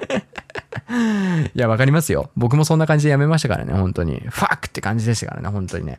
えーその夜、その夜、当時の彼女に会社を辞めたから北海道に帰ると宣言をし、一緒に北海道に来るならせ結婚しよう。来ないなら別れようと伝えた結果、えー彼女とその両親彼女とその彼女の両親とも揉めた末に、今は北海道で。なるほどですね。当時のことは反省しています。丈夫失礼しました。PS、個人情報を出しすぎましたので、名前変えますということで、いや、ぜひ変えていただければと思います。なるほどですね。なるほど。いや、でも、やっぱり、その、ケイチさんの人柄じゃないですか、やっぱり。あのね、よっぽどじゃないと、そんな会社辞めて、この先どうなるか分かんないっていう彼氏に、無理くり突然、あの、北海道を一緒に帰る、帰るんだったら結婚しようぜ。帰んねえんだったら、もうお前と別れるわ。バイバイみたいなね。そんな男だったら絶対ついていかないでしょ。だから文面ではこうやって書いてるとは思うんですけど、まあまあ結構ね、話し合いなり説得なりね、きちんと思いは伝えられたんだとは思うんですけど、いやー、やっぱりね、そういう男の人についていこう、ついていきたいっていうね、女性、素敵ですね。僕はそういう方に出会ったことありませんね、本当に。いやー、羨ましいですね、本当に。いや、これからも末永くね、お幸せに暮らしていただければと思います。僕もね、あの、北海道出身で、ずっとね、あのー札幌に住んでたんですけれども、ケイチさんはどちらにお住まいでしょうかね。こうやって徐々に徐々に個人情報を引き出していくあたりですね、ブラック企業営業マンのね、えー影がちらついてますけれども。まあでも釣りができるってなるとやっぱりねある程度場所限られますからね 苫小牧か札幌かえー、小樽か函館っていう線もありますね。まあこれ以上ね、ネチネチネチネチね、えーこねくりますのはやめておきたいなと思います。またお便りお待ちしております。えー奥様と喧嘩された際はぜひね、このちゃん、えー釣りラジに、えーご相談いただければなと思います。さあ続きまして、プージローさん、えー初めてかなありがとうございます。えー質問が、あ、初めてじゃねえや。質問回答ありがとうございます。エビちゃんの助言通り、サーフ用にディアルーナを買うことにしました。はい。ディアルーナを買うかどうか迷ってた方ですね。散財決定です。はい。さあ皆さんご唱和ください。せーの。散財万歳。はい。えーエヴァ見えー見てきましたよ。感動もありましたが、やっと完結したって感じですっきりした感じです。ラストのシーンには賛否両論あるとは思いますが、個人的には良かったかなと思ってます。ということで、お便りいただきましてありがとうございます。僕もね、あのー最後のラストシーンすごい良かったと思いますよ、結構。うん。なんか、む、もうむしろ、あのラストシーンを見たからこそ、襲撃っていう、もう、ここネタバレ入りますからね、皆さんね。あのーこれから見に行くよという方はですね、あの、ちょっとスキップしてもらった方がいいかなと思うんですけれども、あのー最後に襲撃って出なくても、やっぱあのラストシーン見ると、あ、本当に終わったなって、なんかこう、腑に落ちるラストシーンですよね。なんかあのラストシーンを見たことによって、あ、この25年間の長い長いエヴァの歴史終わるんだなっていうね終わったなというふうに感じさせられるすごいうまい持っていき方だったなと思いますしいや良かったですねちなみに僕あれネットで検索して調べたんですけどあの神木隆之介の名前エンドロールに出るじゃないですか誰役で神木隆之介出てるんって思って調べたらあのラストシーンの大人になったシンジ君の声優が神木隆之介なんですっていや、ちょっとなんか、いい話でしょ、これも。なるほどなと思って。いや、そうか、シンジ君大人になったんだなと思ってですね。いやー、いいですね。ああいうのね、本当に、なんか青春って感じですね。だからその、ああ、いいなってていう終わり方をするエヴァって初めてですからね。本当にアニメに関してはわけわからんですし、エアーに関しては真心を君にでしたっけ？に関してはもう吐き気を催すような終わり方し上がりましたし。いやね、それにしては、それと引き換えですね、もう本当進撃に関してはもう最高の完結だったなと思います。まあ、ただ、完結、やっと完結したっていうスッキリ感っていうよりかは僕はどっちかっていうと、ああ、終わっちゃったなっていう喪失感の方が大きいかなとも思いますけどね。まあまあまあ、いろいろあるとは思いますけれども、えーエヴァンゲリオンは終わりました。非常に残念でございます。さあ続きまして、内藤学さん。初めてかな、えー釣りラジ本当に楽しく拝聴させていただいております。ありがとうございます。エビコさんの宗教に勧誘なしに入っちゃいました。散財万歳ということで。なんか地味に流行りつつあるな。散財万歳。えーコラボも楽しみにしています。ロットなどを見て喜ぶエビコさんもいいですが、GT を抱いて喜ぶエビコちゃんの姿も期待しています。すいませんね。えーあと、エビコさんに質問なんですが、最近ゴリハンさんもコミュニティについて話されていましたが、あ、ちょうど、あ、そうなんだ。エビコさんはコミュニティというか、エビちゃんファンクラブを作る構想があるんですか？できれば、あれば参加いや、ないです。ないないないない。そのファンクラブ、そういうのはいらんのよな。うん。なんかやっぱり、なんていうかな。お金欲しいっすよ、僕も。本当に。あのすごくすごくお金欲しいですしやっぱりこうなんていうんですか YouTube だけの収益っていうところで考えると先行き不安なところももちろんあるのでいろいろやっていきたいとは思うんですけどやっぱねファンクラブなんかそううさんくさいことはやりたくないんですよね。本当に。なんであのそういうふうに言っていただけることはありがたいんですがのゴリハンさんのコミュニティに参加させていただいてですねこうなんかこうやっていければいいなっていうふうにすごく思っております。でえっ、とまああのステッカーだったりとかもねあの到着してますのでそういったところで、まあ、皆さんにねこう還元していったり、えーできればいいなというふうに思っておりますので引き続きよろしくお願いいたします。さあ続きましてエセサングラさん、えーコメント読みあみあみあみがとうございます。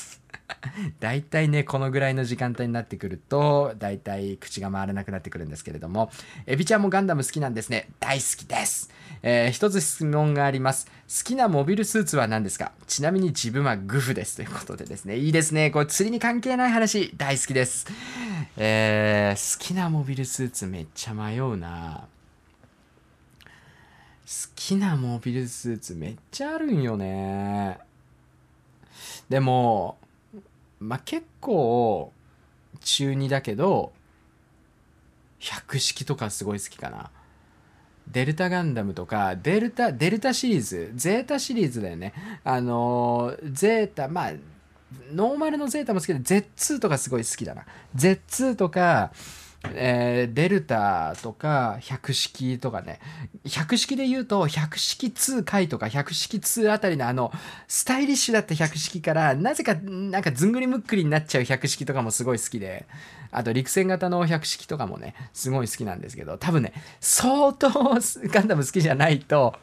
この陸戦型百式とかねあのあれだとは思うんですけど、まあ、グフもいいですよね、まあ、ただグフに関してはグフ自体がいいっていうよりかグフのストーリーがいいんじゃないですか？やっぱり。ララルさんのね。ラルさんのストーリーの背景があってこそのグフだと思いますね本当に。まあまあでもグフもねあのいいと思いますけど。まあでもファーストその初代のガンダムでどれが一番好きですかって言われると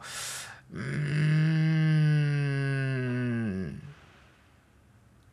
個人的にはでもシャーザクかな。いやゲルググもいいな。だからアニメだけで出てきたので言うとゲルググとかかな。アニメに出てきてないやつとかで言うとうーんあんまないなファーストで好きなの。あーあの G3 ガンダムとかかな。えーあのグレーのガンダムとか。あとはねうーんあれも好き。ファメル。ファメルじゃない。ファメルは戦艦だ。あのあのエルメスの試作機。何でしたっけ？名前ど忘れしちゃったな。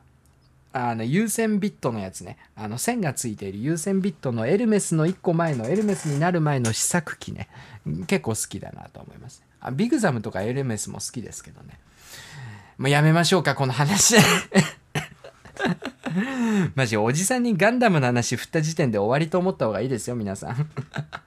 もう本当に止まらなくなってしまいますのでお便り続けてみていきたいなと思います。えー、辰巳錦さんいつもありがとうございます、えー今週もお疲れ様です。ありがとうございます。えびこさんおす。す。めのフィードポップはストロングアサシンフラッシュブースト買いました。ついでにマリアのリライズ S105 も買いました。えびこさん的にはリライズはどうですか？来週も楽しみにしています。かっこ心の底からということで、ありがとうございます。うーん。リライズなんかね、釣れなくなったんですよね。本当に面白いぐらいに。リライズ出たばっかりの時は結構リライズね、反応良かったんですが、釣れなく、なんでなんですかね、不思議なんですけど。あとね、リライズに関してはですね、まあ、どっちかっていうと、ややライトなポイントでしか使えないんですよね。自重が軽いのと、やっぱりふわふわ沈むので、ボトムが取れないんですよね。激流地帯とかになると。なんで結局あんま出番ないなっていう風になっちゃってて。あとね、フォールが遅いから、リライズ。こうやっててイライラするんですよね、結構。だったらこううまくジグ動かして日中でも別に青物釣れるしなとかも思っちゃったりするんですよ。鉄ジグとか使えばね、比重軽いんで結構ふわふわ動かせますし。なんでまあちょっとリライズはですね、まあそんなそんなかなっていう。例えばリライズのちっちゃい版あるじゃないですか。シャロータイプっていうのかな。ちっちゃいリライズとかをライトショアジギングとか水深の浅い堤防で使うとか、あれは結構効果的だと思います。本当にね。あの、ただ、まあガチガチのロックショアでリライズ使う選択肢はもう最近は僕の中であんまりないなとは個人的に思っておりますけれどもね。まあ参考になるかわからないですけれども、そんなところでございます。ありがとうございます。え続いて、野良猫兄貴さん、いつもありがとうございます。えー CM 一番最後に入れるのはダメなのかなということで、まあそうですね、あの、一番最後にも一応入れるシステムにはなってるんですけれども、多分一番最後まで聞いていただく方がそんなにいらっしゃらないっていうかですね。わかんないですけどね。いや、もしかしたらね、あの、結構な方が最後まで聞いていただいているっていう可能性もありますのでですね、あの、ないがしろにしてるわけでも全然ないんですけれども、一応最後に入るようなシステムにはなっております。はい。えーご心配いただいてありがとうございます、本当に。え続きまして、えー、大悟愛さん、えー、はじめましてかな？ありがとうございます。来月ゴリハンさんとのコラボ楽しみ。来月じゃないっすよ。来月って言った俺、ごめんなさい、誤解があったら申し訳ないんですが、えっと、7月ですね。すいません。私は久留米、久留あ久留米で合ってるよね、これね。えー在住ですが、ブルーウォーターさんも良かったですが、ブルーウォーターさんもね、存じ上げております。ぜひね、行ってみたいなと思うんですけれども、いや、ほんと福岡羨ましいなもう、ゴリハンさんと一緒に釣りちょこちょこ行けんだったら、もう福岡引っ越してもいいなとか思っちゃったりもするんですけどね。えーコラボ頑張っていきます。ありがとうございます。またお便りお待ちしております。ます。さあ、ちょっと疲れてきましたけれども、えー続いて、犬吉2021さん。エビちゃん、風邪治った、あ、はじめましてかな、この方もありがとうございます。エビちゃん、風邪治ったかな、えー今度オフショアのジギングに誘われていくことになったのですが、2万円前後で良さそうなロットありますか？ジグは100から150を使うそうなのですが、点点点。えーオフショア知らねえよと言われそうですが、もし上限をいただけるならお願いします。ということで、えーお便りいただいております。ありがとうございます。えっとね、まあ、入門向けで一番いいのグラップラーなんだよな。バキじゃないですよ。あのロットバキバキするっていう感じになって何も聞こえますけれどもそうじゃなくてですねシマノのグラプラシリーズがですねグラプラ BB の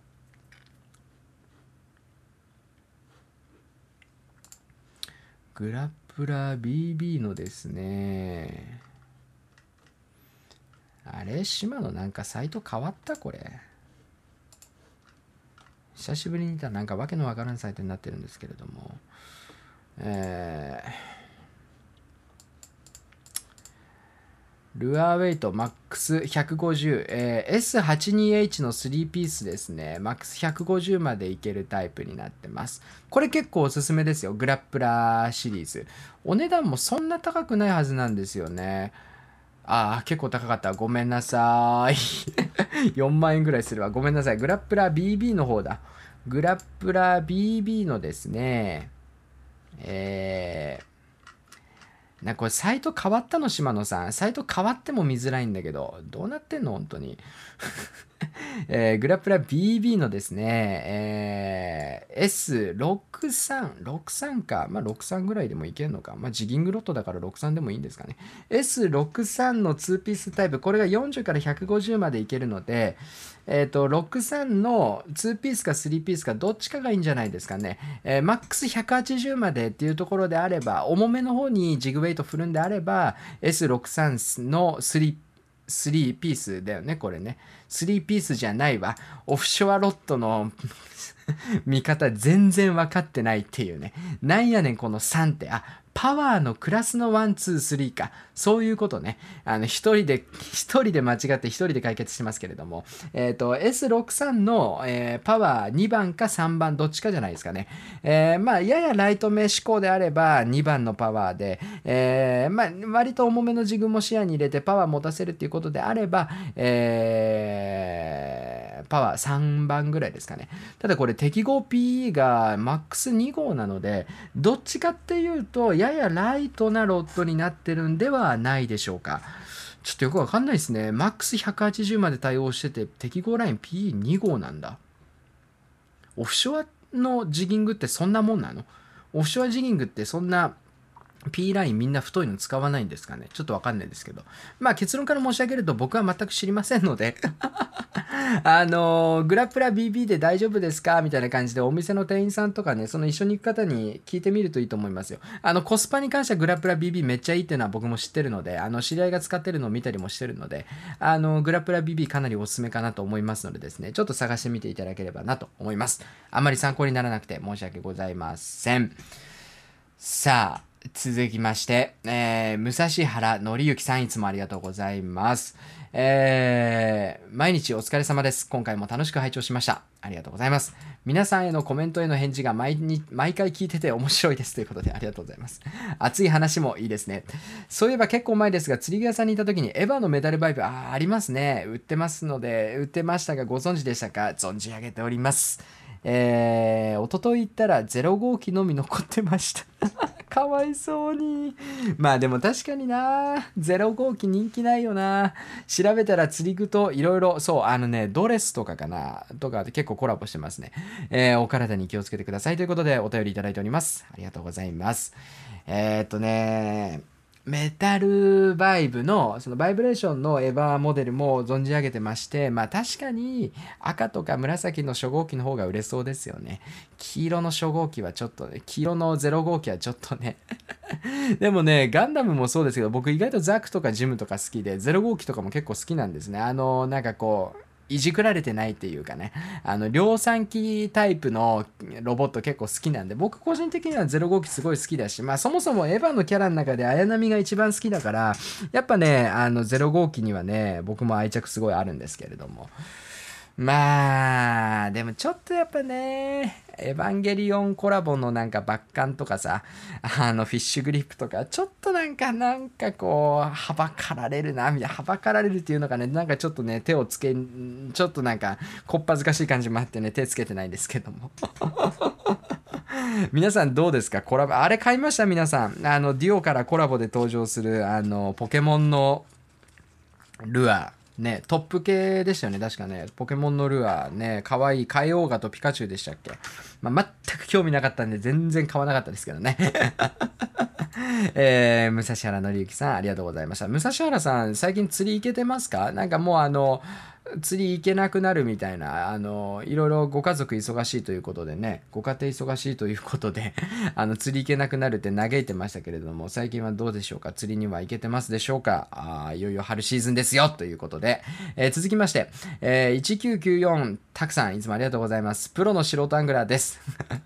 あれ初めてかな、えーグランデージアトラス良さそうでしたね。コルスナ XR とアトラスならどっちがいいですか？あと、えー19レグザの6000番で、地球レグザあでバランス的に合いますか？エビコさんなりの意見を教えてくださいということで、えーコルスナイクサールとグランデージアトラスどっちおすすめですかって言われたら僕は断然アトラスですね。今のところは、まあただ、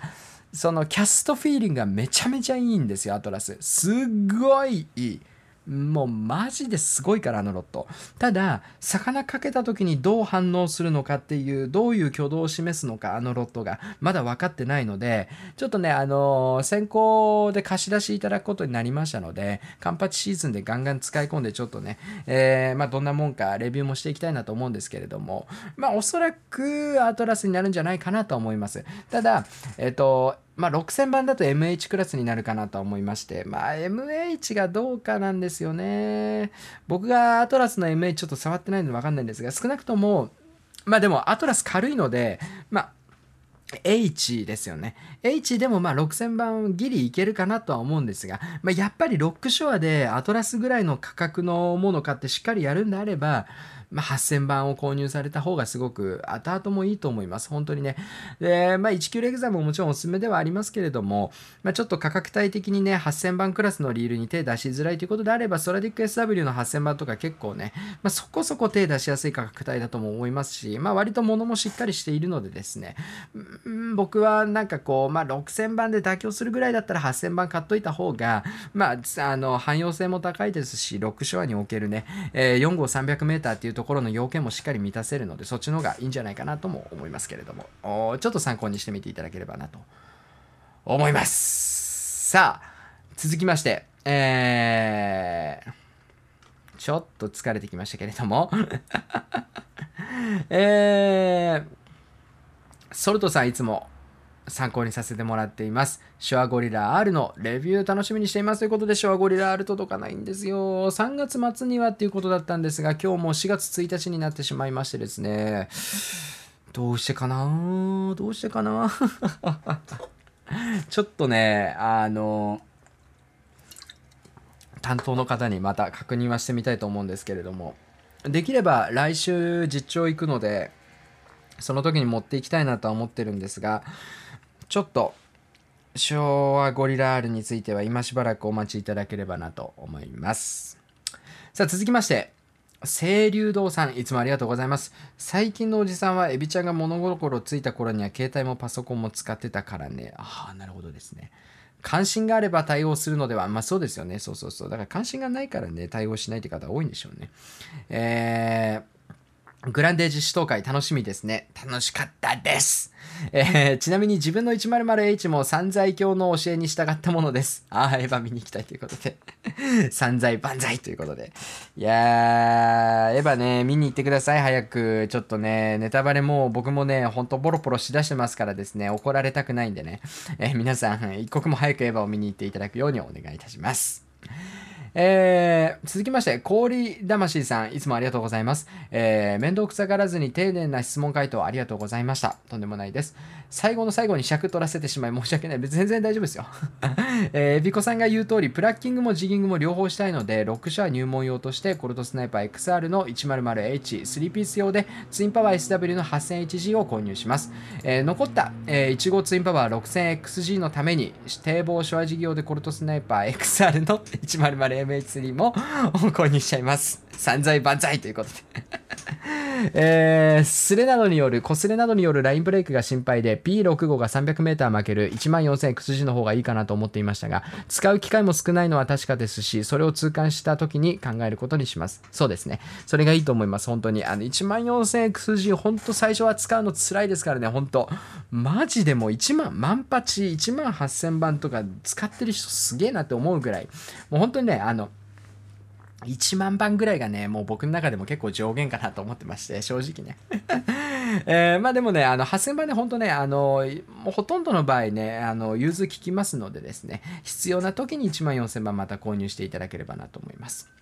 えーここ最近のモヤモヤが解決しました。エビコさんが髪の長い時から見ている視聴者のくせに初コメ質問して回答をいただいて、緊張も解けたので、これからはじゃんじゃん楽しくコメントさせていただきます。ということで。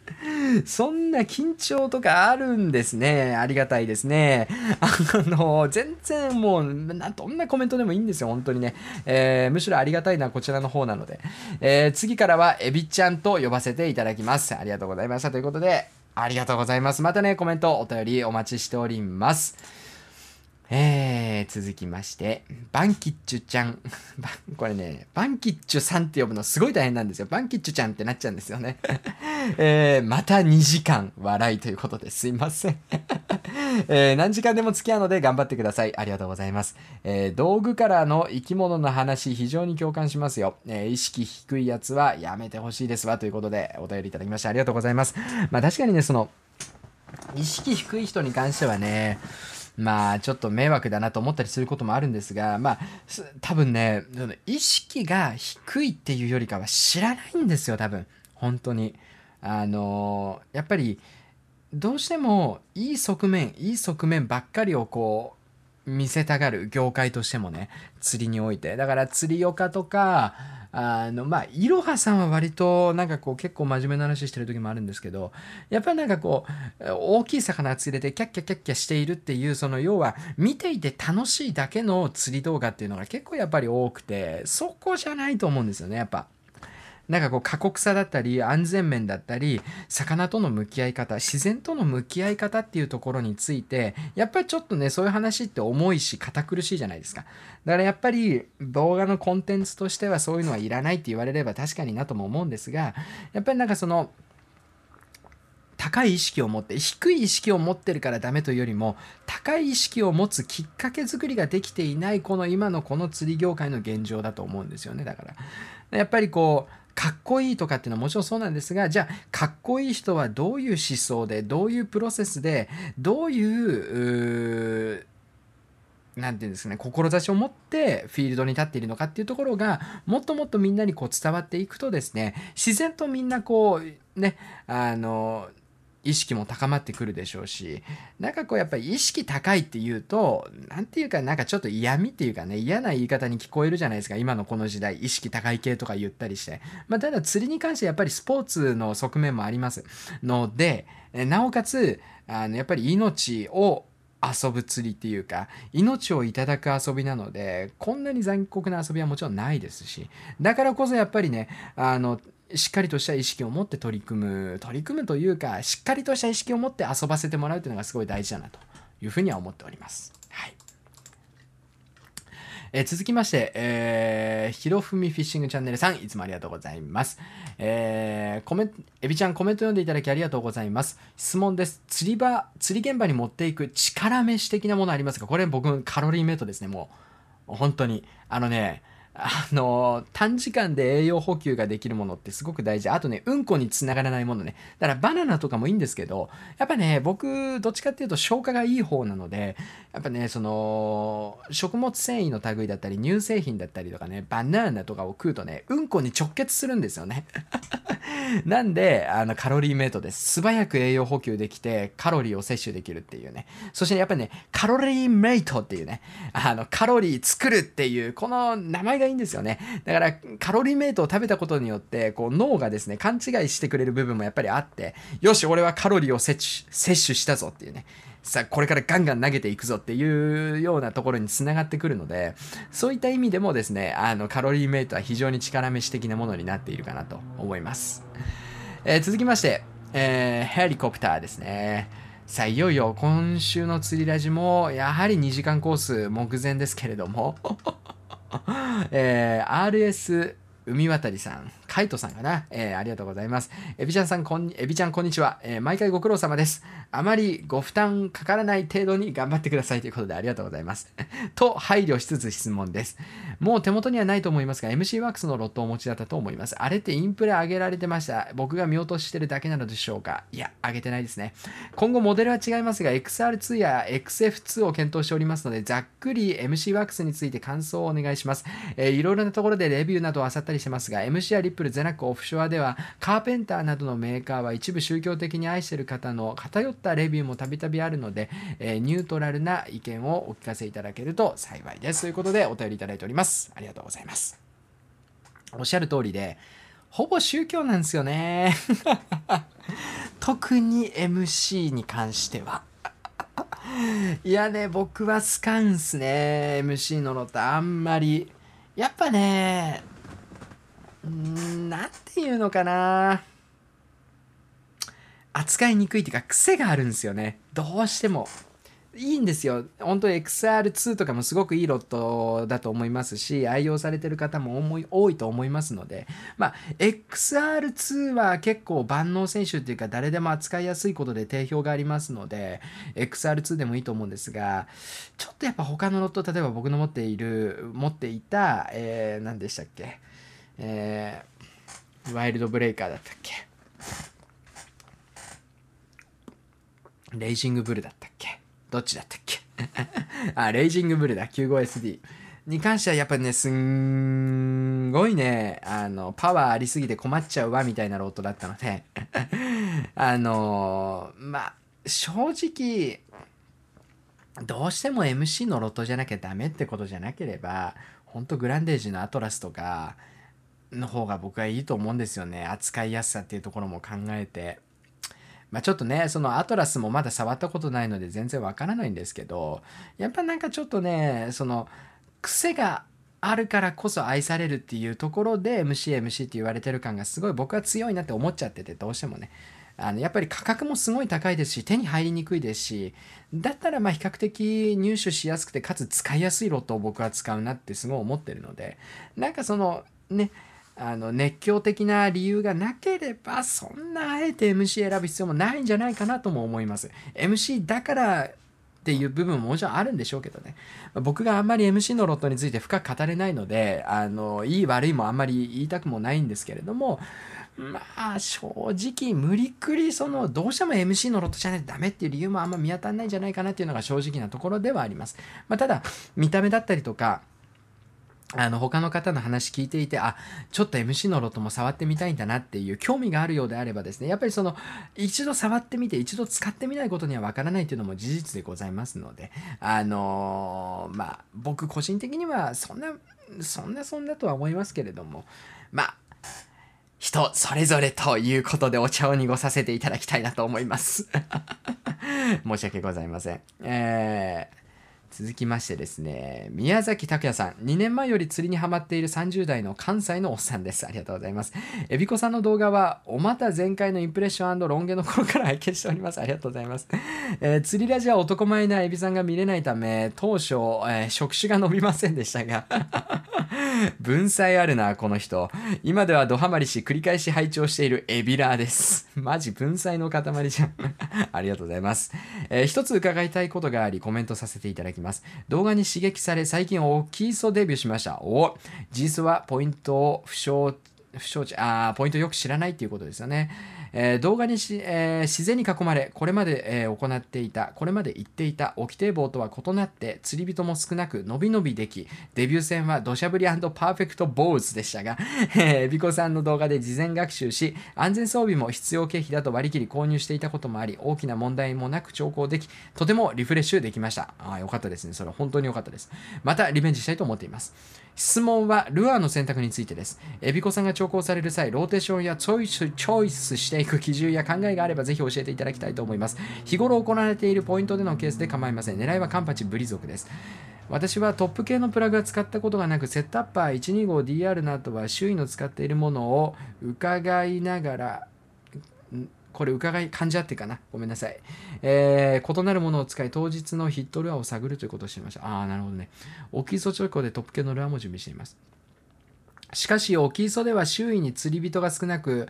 えーそのような手段も取れないため自分自身、えー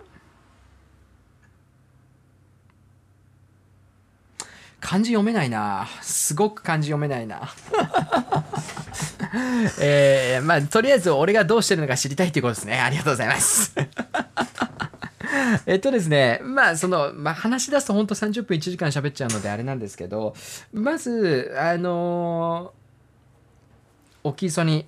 上がりますよね。磯に上がります。朝一上がります。朝まずめ何からするか。まずポッパーからやります。これはやっぱり一番アピール力の高い、一番派手なものでいきたいからですね。やっぱり高活性時の青物とかは、とにかく魚をもと、餌を探しています。で、えーそんな中で他にその付近にいるベイトだったり、他の人が投げているルアーよりも、いち早くこっちのルアーに気づいてほしい、興味を示してほしいっていう意味で、まずポッパーで一通り探ります。で、えーそれで反応がない場合は、アピール度を一つ落とすっていう意味合いで大ペンななんかを使いますね。で、えーまあ、大ペンといってもいろいろあります。えーラピードのようにナチュラルアクションの大ペンもあれば、ローデットのように結構ブリブリっとするね、えーようなものもあります。ヘッドディップとかもそうですね。結構ブリブリ動きますけれども。割とアピール力の高い、アピール力の強い、えものを順番に使っていくというイメージですね。で、えー大ペンでも反応しない場合は、まあちょっと大ペンのね、レベルを落として、えナチュラルアクションの大ペン、えラピードを使ってみたりだったりとか、あとはサイズを落としたりだったりとか、え190から160に変えてみたりだったりとか、あとはもう一枚下にレンジを下げるっていう意味合いで、えーミノーだったりとかね、新ペンだったりとかを使ってみたりっていうね。えーこれをね、大体ざっくりパパパッとやっちゃいます。とりあえずね、あの、あんまりネチネチネチネチやらないで、朝まずめの時間とか特に短いので、もうパッパッパってルアーローテーションしながら探っていて、ダメだったら、朝まずめが終わる前に必ずジグを投げます、僕は。あの、ジグって日中活性の落ちてそこについてる魚を狙うってイメージあると思うんですが、そもそもカンパチとかって、あの、ま、条件がかなり整ってない限りは、朝まずめですらトップに出てくることあんまないんですよ。で、僕ももちろんね、トップでね、えーカンパチ連発させたりっていうね、えー経験もあるので、条件が揃えばね、もちろんトップでも釣れるんですが、どちらが釣りやすいですかって言われて、やっぱりジグの方がカンパチとか特に釣りやすいので、必ずそのまずめが終わる前に、だからジグは日中活性が下がった時に使いましょうっていうのはね、それはね、また違うと思ってて僕は。えー活性が高いタイミングでもやっぱりジグに反応してくる時って結構ありますので、えーしっかり上から下までね、真面目の間にテンポよくぐるっと一周して探ってみるっていうところをね、えー心がけてもらうと、えー超過に結びやすいんじゃないかなと、結びつくんじゃないかなというふうに思います。あと、メタルジグのカラーに関しては、基本グロー系だけ持ってればいいっていうぐらいなので、本当ロックショアに関しては特にね、沖磯のように水深の深いエリアでは、もうボトム付近までほとんど日光届いていないケースなんかも多いので、え自己発光するフルグローとね、ゼブラグローとかピンクグローとかっていうあたりですね、揃えるといいんじゃないかなと思います。ちょっとね、あの、長くなりすぎるとですね、あの、釣りラジ終わらなくなるので、えー簡単にお答えさせていただきましたけれども、また何かわからないこととかあればですね、えーお便りいただければなと思います。ありがとうございました。えー続きまして、えー桃太郎さん、いつもありがとうございます。ん？初めてかな、この方。ありがとうございます。いつも楽しく拝聴させていただいております。ありがとうございます。テトラ帯で主に60センチぐらいまでのメジロ、たまにブリが釣れる場所で釣りをしていますが、20ツインパワー C5000XG と21ツインパワー 6000HG のどちらを買うか悩んでおります。どちらがよろしいでしょうかまた合わせるロットは何がよろしいでしょうかご教授お願いします。難しいですね。20ツインパワー C。いや、これはですね、まあ、21ツインパワー SW ですね。やっぱり、あのね、インフィニティドライブがついてるかついてないかは本当にでかいです。これも本当にマジで、本当にこれ大きいので、21ツインパワーのインフィニティドライブがついてる方をおすすめします。あのね、ゴリ巻き力も全然違いますし、その魚がかかった時のインフィニティドライブのパワーもそうなんですが、シンプルにやっぱりね、ジグをしゃくったり回収したり、その、リーディングをする時の軽さ、えー要はジグの重さ、プラグの重さ、水圧がかかっている状態、負荷のかかっている状態でラインを回収していく過程ですよね。えーこの時のね、快適性がね、インフィニティドライブついてるかついてないかで全然違うので、えーぜひですね、今回の場合はニーツツインパワー SW の 6000HG、こちらをね、お勧めしたいなというふうに思います。合わせるロットに関しては、まあ、60センチくらいまでの目白であれば、まあ、値段とかね、にもよるんですけれども、うーん、救急車すごい来てますけれども、いいところで。まあ、コルトスナイパー XR の MH が万能じゃないかなと思います。60センチぐらいまでの目白が釣れるってことはたまにブリが、うん、そうだよね。今書いてある通り本当に。あの、60前後のワラサ、こっちでいうワラサとか目白が回ってくるんであれば、でかい魚もね、多分ね、タイミングによっては回ってくることあると思いますので、そういった魚に対して対抗できうるロッドパワーある程度必要だと思いますし、えーツインパワー、えー SW の6000番との自重バランス考えると、コルトスナイパー XR の 100MH ですね。これ最もベストバランス、マッチかなと思いますのでですね、えーまあちょっと予算の都合もあると思いますので、まあロットをワンランク落とすのもありかなと思って、えーコルスナ、コルトスナイパー SS の 100MH とか、もいいかなと思うんですが、まあ SS 買うぐらいだったら、まあ正直ちょっと頑張って XR 買ってほしいんですよ。1万円ぐらいしか変わらないので、実売。まあただ、どうしても予算がないんであれば、まあコルトスナイパー BB の、新型の BB の MH でもいいなと思いますので。予算に合わせてですね。まあ、ただ、コルトスナイパー XR100 の MH、これは団地で物がいいロットなので、えーもし余裕があるんであれば、ぜひですね、XR シリーズね、えーお買い求めいただければなと思います。さあ、それではどんどん見ていきましょう。赤い炊飯のジャーさん、お久しぶりじゃないですか。ありがとうございます。えー釣りラジオお疲れ様です。お久しぶりです。えー長崎ではもう春正を迎えようとしていますが、3月22日時点で、ニーチツインパワー SW14000XG の入荷連絡がありません。いやいや、1万4000番だいぶ遅れるようですよ。あ、でも、そろそろ入ったのか。そうだそうだ。1万4000番そろそろもう手元に届いてるんじゃないでしょうか。えーところで質問です。今まで芋虫ノットでシュワジングしてますが、スリーブ止めに興味があります。スリーブ止めどう思いますか？あ、コメント久しぶりですが、いつも動画拝見しています。また生放送で参上しますので頑張ってくださいね。ありがとうございます。いや、僕もコメント来た時、あ、お久しぶりですって思いましたよ。お元気でしたでしょうか？スリーブ止めね、僕も今年からスリーブ止めを使います。はい。あの、めちゃめちゃいいと思います。本当にね。あのね、芋虫ノットとか、あとパーフェクトノットとかね、漁師結びとか、多分ね、結構やっぱりね、手間かかるのもありますし、ムラがあるし、あの、めんどくさいんですよね。だから、強度、それからムラが出ない、その強度のムラが出ないというところだったり、えー、まあ、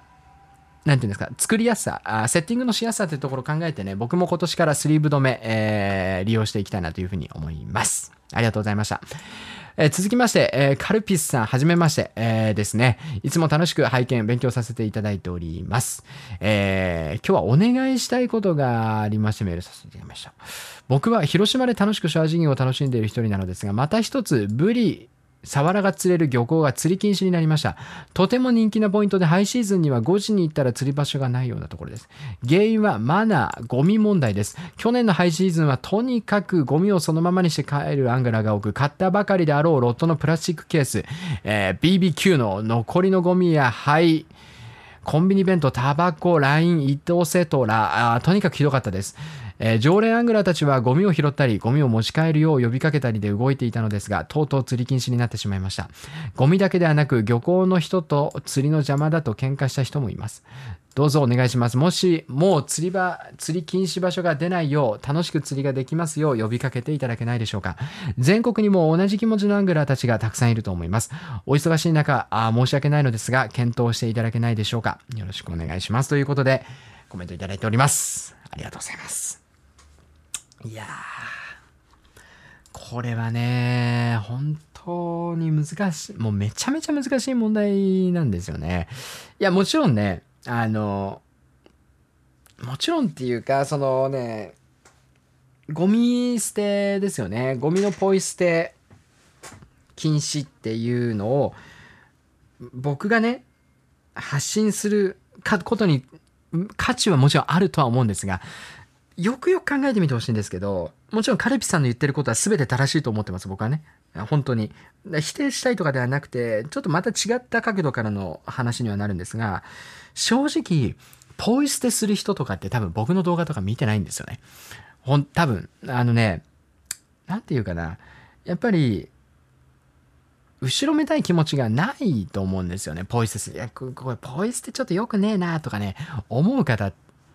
て多分 YouTube で下調べをしたりとかしない方がほとんどだと思うんですよね。で、特に、まあ、釣り岡とかの動画を見て参考にする人はいるかもしれないですけど、僕のように結構専門的な内容についてか、あの、お話をさせていただく動画がメインとなっている僕のチャンネルで果たしてね、ゴミのポイ捨てすんなって言っても、みんな見てる人多分、いや、してねえよっていう人がほとんどだと思うんですよ。で、あとはですね、あの、正直ですよ。その、ポイ捨てをなくすってことはね、多分、相当難しいことだと思うんです。あのね、なんていうかな。うん、まあ、その、呼びかけ、ポイ捨て禁止っていうところに対して、呼びかける意味がないというわけでも全くないですし、もちろんね、あの、ポイ捨て良くないですし、あの、釣り場をみんなで守っていこうねっていう風土っていうか、あそういう風潮はすごくね、大切なことだと思うんですが、あのね、人を殺すような人に、人を殺すなって言っても、もともとその人はサイコパスだし、そういう人間なんで意味ないんですよね。ほとんどの場合。その他も一緒です。あの、まずいことがまずいって分からないからポイ捨てするんであって、だからまずいことがまずいって分かんない人に、それまずいよって言ってもね、分かんないんですよ。ほんだから、なんかこうね、カルピスさんもそうだと思うんです。こう呼びかけてダメだよって言ったらやらないっていうのがこう常識じゃないですか。それが当たり前じゃないですか。ただね、あのポイ捨てとかする輩ってね、それ以下の人間なんですよ。だからはっきり言ってゴミ以下の人間なんですよ。で人間じゃないまである。猿以下の知能なんですよね。だから当たり前の基準が当たり前じゃないんです、彼らって。僕たちがダメだよって言って、僕たちもそうじゃないですか。例えば漁港の人にちょっとそこで釣りやんないでダメだよって言われたら、あ、そうでしたか、すいませんっていうのが普通じゃないですか。ただ、ダメなことをダメって言われて理解できない人間がゴミをポイ捨てしたりするんです。だから釣り木のところで釣りをするんです。ここダメだよっていうね。だから、やっぱりね、そこら辺の分別がそもそもついていないっていう、その教育段階、幼少期の教育段階、親の教育からやり直さないと、ダメな人間がポイ捨てをするんです。本当にね。なんで、あの、まあ、中にはね、まあ、バレなきゃいいだろう、ごめんなさいぐらいの気持ちでポイ捨てする人もたまにはいると思うんですが、その大多数が釣り場に、例えばそのね、ロットのプラスチックケースだったりとかね、を捨てる大多数の方に関しては、もう本当に、あのカスなんですよ。だから、なくならないんです。本当に。だから日本の教育から変えていかないといけないっていうか、なんていうかね、教育なんか変えなくたってポイ捨てする人するでしょ、本当に。どこにだっているし、だから僕たち釣り人って、やっぱりこう釣り場のマナーとかね、堤防のマナーってすごくこうこだわるっていうか気になるじゃないですか。もちろんね、カルピスさんのおっしゃるように、あの、その場所で釣りを続けたい。えー本当にいい場所だから守りたいっていうのもあって気にするけど、でも、釣り以外のところに目を向けてみると、もうど、どっこにでもゴミってポイ捨てしてあるし、ねタバコだってポイ捨てしてあるしキャンプ場だってそうじゃないですか。ポイ捨てだったりとかマナー違反とかで閉鎖になるところもあったりとか。で結局やっぱりそういうのって釣りだけの問題じゃないんですよね。なんでもちろんカルピさんのおっしゃるようにゴミ捨てやめましょうとかポイ捨てしないようにしましょうとかあると思うんですけど多分ゴミのポイ捨てについてしないようにしようっていうよりももうそこはね本当割り切って徹底的に僕たちがゴミ掃除をするしかないんですよね結局。だってさっき言ったようにゴミポイ捨てする人間にダメだよって言ってもポイ捨てやめないもん。本当に。ゴミをそもそもポイ捨てするっていう感覚のやつですよ。しかもねなんて言うかなそのプラスチックケースとかもうなんかあから明らかにポイ捨てしちゃいかんようなもの。もう本当に。100歩譲ってこれならっていうものも中にはあるじゃないですか、まあ、ダメですよ。本当にダメだけどレベルの話で言うのであれば。本当だからロットケースとかさあの BBQ の残りのゴミ生ゴミとか灰とかコンビニ弁当の箱とかさもうそういうものに関してはさもうそれをポイ捨てするっていうそのまんまにして帰るっていうこと自体が常軌を逸してるのでだその人たちにするなって言っても分かんないんですよ。見てなきゃやるし。だから結局どうすればいいかっていうのはもう本当僕たちが犠牲となるしかないんです。本当にね。だからもう本当にコツコツコツコツ掃除をしたりもうなんなら掃除当番だったり決めるとかあとはもう堤防自体をね有料にするとかねあのどうやってそういうふうに運営していくのか僕は分からないのでまあ本当にね蚊帳の外から言ってるだけで申し訳ないんですけど捉え方っていうところを考える必要はあるなって常々思いますねそのマナー問題っていうところに関しては。だからもう本当に何て言うんですかねバカは消えないよっていうところなんであのもちろん僕もねそのゴミ捨てっていうかそのマナー全般についてはですねいろんなところで発信してます。あの実際のね兆候で実際の兆候映像だったり実況動画でもその安全性の部分だったりとかマナーとかね初心者の初心者回答コーナー質問回答コーナーとかでもそういうところはね常々言っているので、まあ、できる限り僕もやっていきたいと思いますけれどもですねあの別に否定をしたいとかっていうわけではなくシンプルに本当に根幹の部分を考えると多分ポイ捨てをやめようって言ってポイ捨てをやめる方はいないのでポイ捨てをする人はねポイ捨てするんでだからこそ僕たちが犠牲となって、えーゴミ集めたりとかね綺麗に場所を守っていく。僕たちが森とになる必要があるっていう認識です。僕はね申し訳ないんですけど。なんであの、まあ、もちろん僕もねあの今回カルピスさんがおっしゃられるようにですねあのマナー問題についてはしっかり発信をしていきたいと思っておりますけれどもカルピさんもですねやっぱりこうポイ捨てするやつが悪いっていうかポイ捨てするやつにベクトルを向けるんじゃなくてもうポイ捨てするやつはポイ捨てするんでそこにベクトルを向けても何も改善しないのでだったらどう守っていこうかっていうね自分たちでできるやり方っていうところをねちょっと考える方がより現実的なんじゃないかなと。より過酷ではあるんですけれども過酷で嫌なんですけどやっぱりそれが一番現実的かなと思いますのでちょっと一つねあの僕はこういうふうに考えてますっていうお話させていただきました。さあというわけで今週のお便りまだまだあります。えー、26平野さん、グランデージアトラスはいくらぐらいですか？こちらはですね、動画でもお話ししたようになんとですね、5万円ちょっとぐらいということでね、えー、旧グランデージから7000円ぐらいしか値段上がってないということで、最高ですね。ありがとうございます。えー続きまして、16茶さん、雨だから釣りに行けなくて釣り具屋行ってみたらグランデージ XD100XH 見つけたぜということでおめでとうございます。すごいですね。え、100XH なんてレア中のレアじゃないですか。ね、見つけれたぜということは購入されたんでしょうか？散財万歳ということで。えー、それでは続きまして、ピスケさん、初コメです。ありがとうございます。1年前から参考にさせていただいております。ありがとうございます。えー福井県、えー越前海岸でショアジギ6ショアを楽しんでいます。家が海岸沿い、海岸沿いなこともあり、週に3、4回釣りに行くのですが、タックルを洗うのがとてもめんどくさいです。えびこさん、前に釣りをしていた頃はタックルの塩抜きはどうされていましたか？教えていただきたいです。これからも応援しています。頑張ってください。ということでお便りいただきました。ありがとうございます。あと、基本的に水洗いだけです。本当に。あの、ルアーも水ぶっかけて、まあ、たまに水に漬け込んだりもしますけど、ほとんどやんないですね。水ぶっかけて、もう乾かすだけ。リールも水ぶっかけて、くるくるして、水気切って、乾かすだけ。LINE の塩抜きも別に、まあそんなこだわってやってなかったかな。シャワーみたいな、あの外についてるね、あのシャワーホースでファーってやってるぐらいですね。それで全然使えてますよ。あの、ステラもまだまだ現役ですし、セルテートも全然異音トラブルないですし、えー、ストラディック SW も全然トラブルイオンないです。基本的にね、あの、その調光スタイルっていうか、その、水洗いスタイルで全然今のところはトラブル生じてないので、まあ、に言うてもね、やっぱり1年、2年に1回ぐらいはもうオーバーホール出すしかないので、どんなにいいリールでもね、ステラに関してもね。なんで、まあまあまあ、あの、水洗いで全然問題ないと思います。あの、塩抜きに関しては、まあ正直、まあ LINE の塩抜きに関してはもう、もう塩抜きしなきゃいけないタイミングが来たら変えちゃうっていうのが本音なので、まああの、まあ、水かけるだけでも全然違うと思いますし、あの、ルアーの塩抜きに関してはですね、普通に水でしっかり洗ってあげれば問題ありませんので、水圧強めのホースでバーってやってあげれば、大体のことはね、解決するかと思いますので、あの、そんなシビアにならなくていいんじゃないかなと。むしろなんかこう、あの、雨で行けない時とか、ふとした瞬間にちょっとグリスさしてあげたり、オイルさしてあげたりするっていう方がですね、長持ちの秘訣なんじゃないかなと思いますのでですね、ぜひ参考にしてみていただければなと思います。さあ、お便り読み切りました。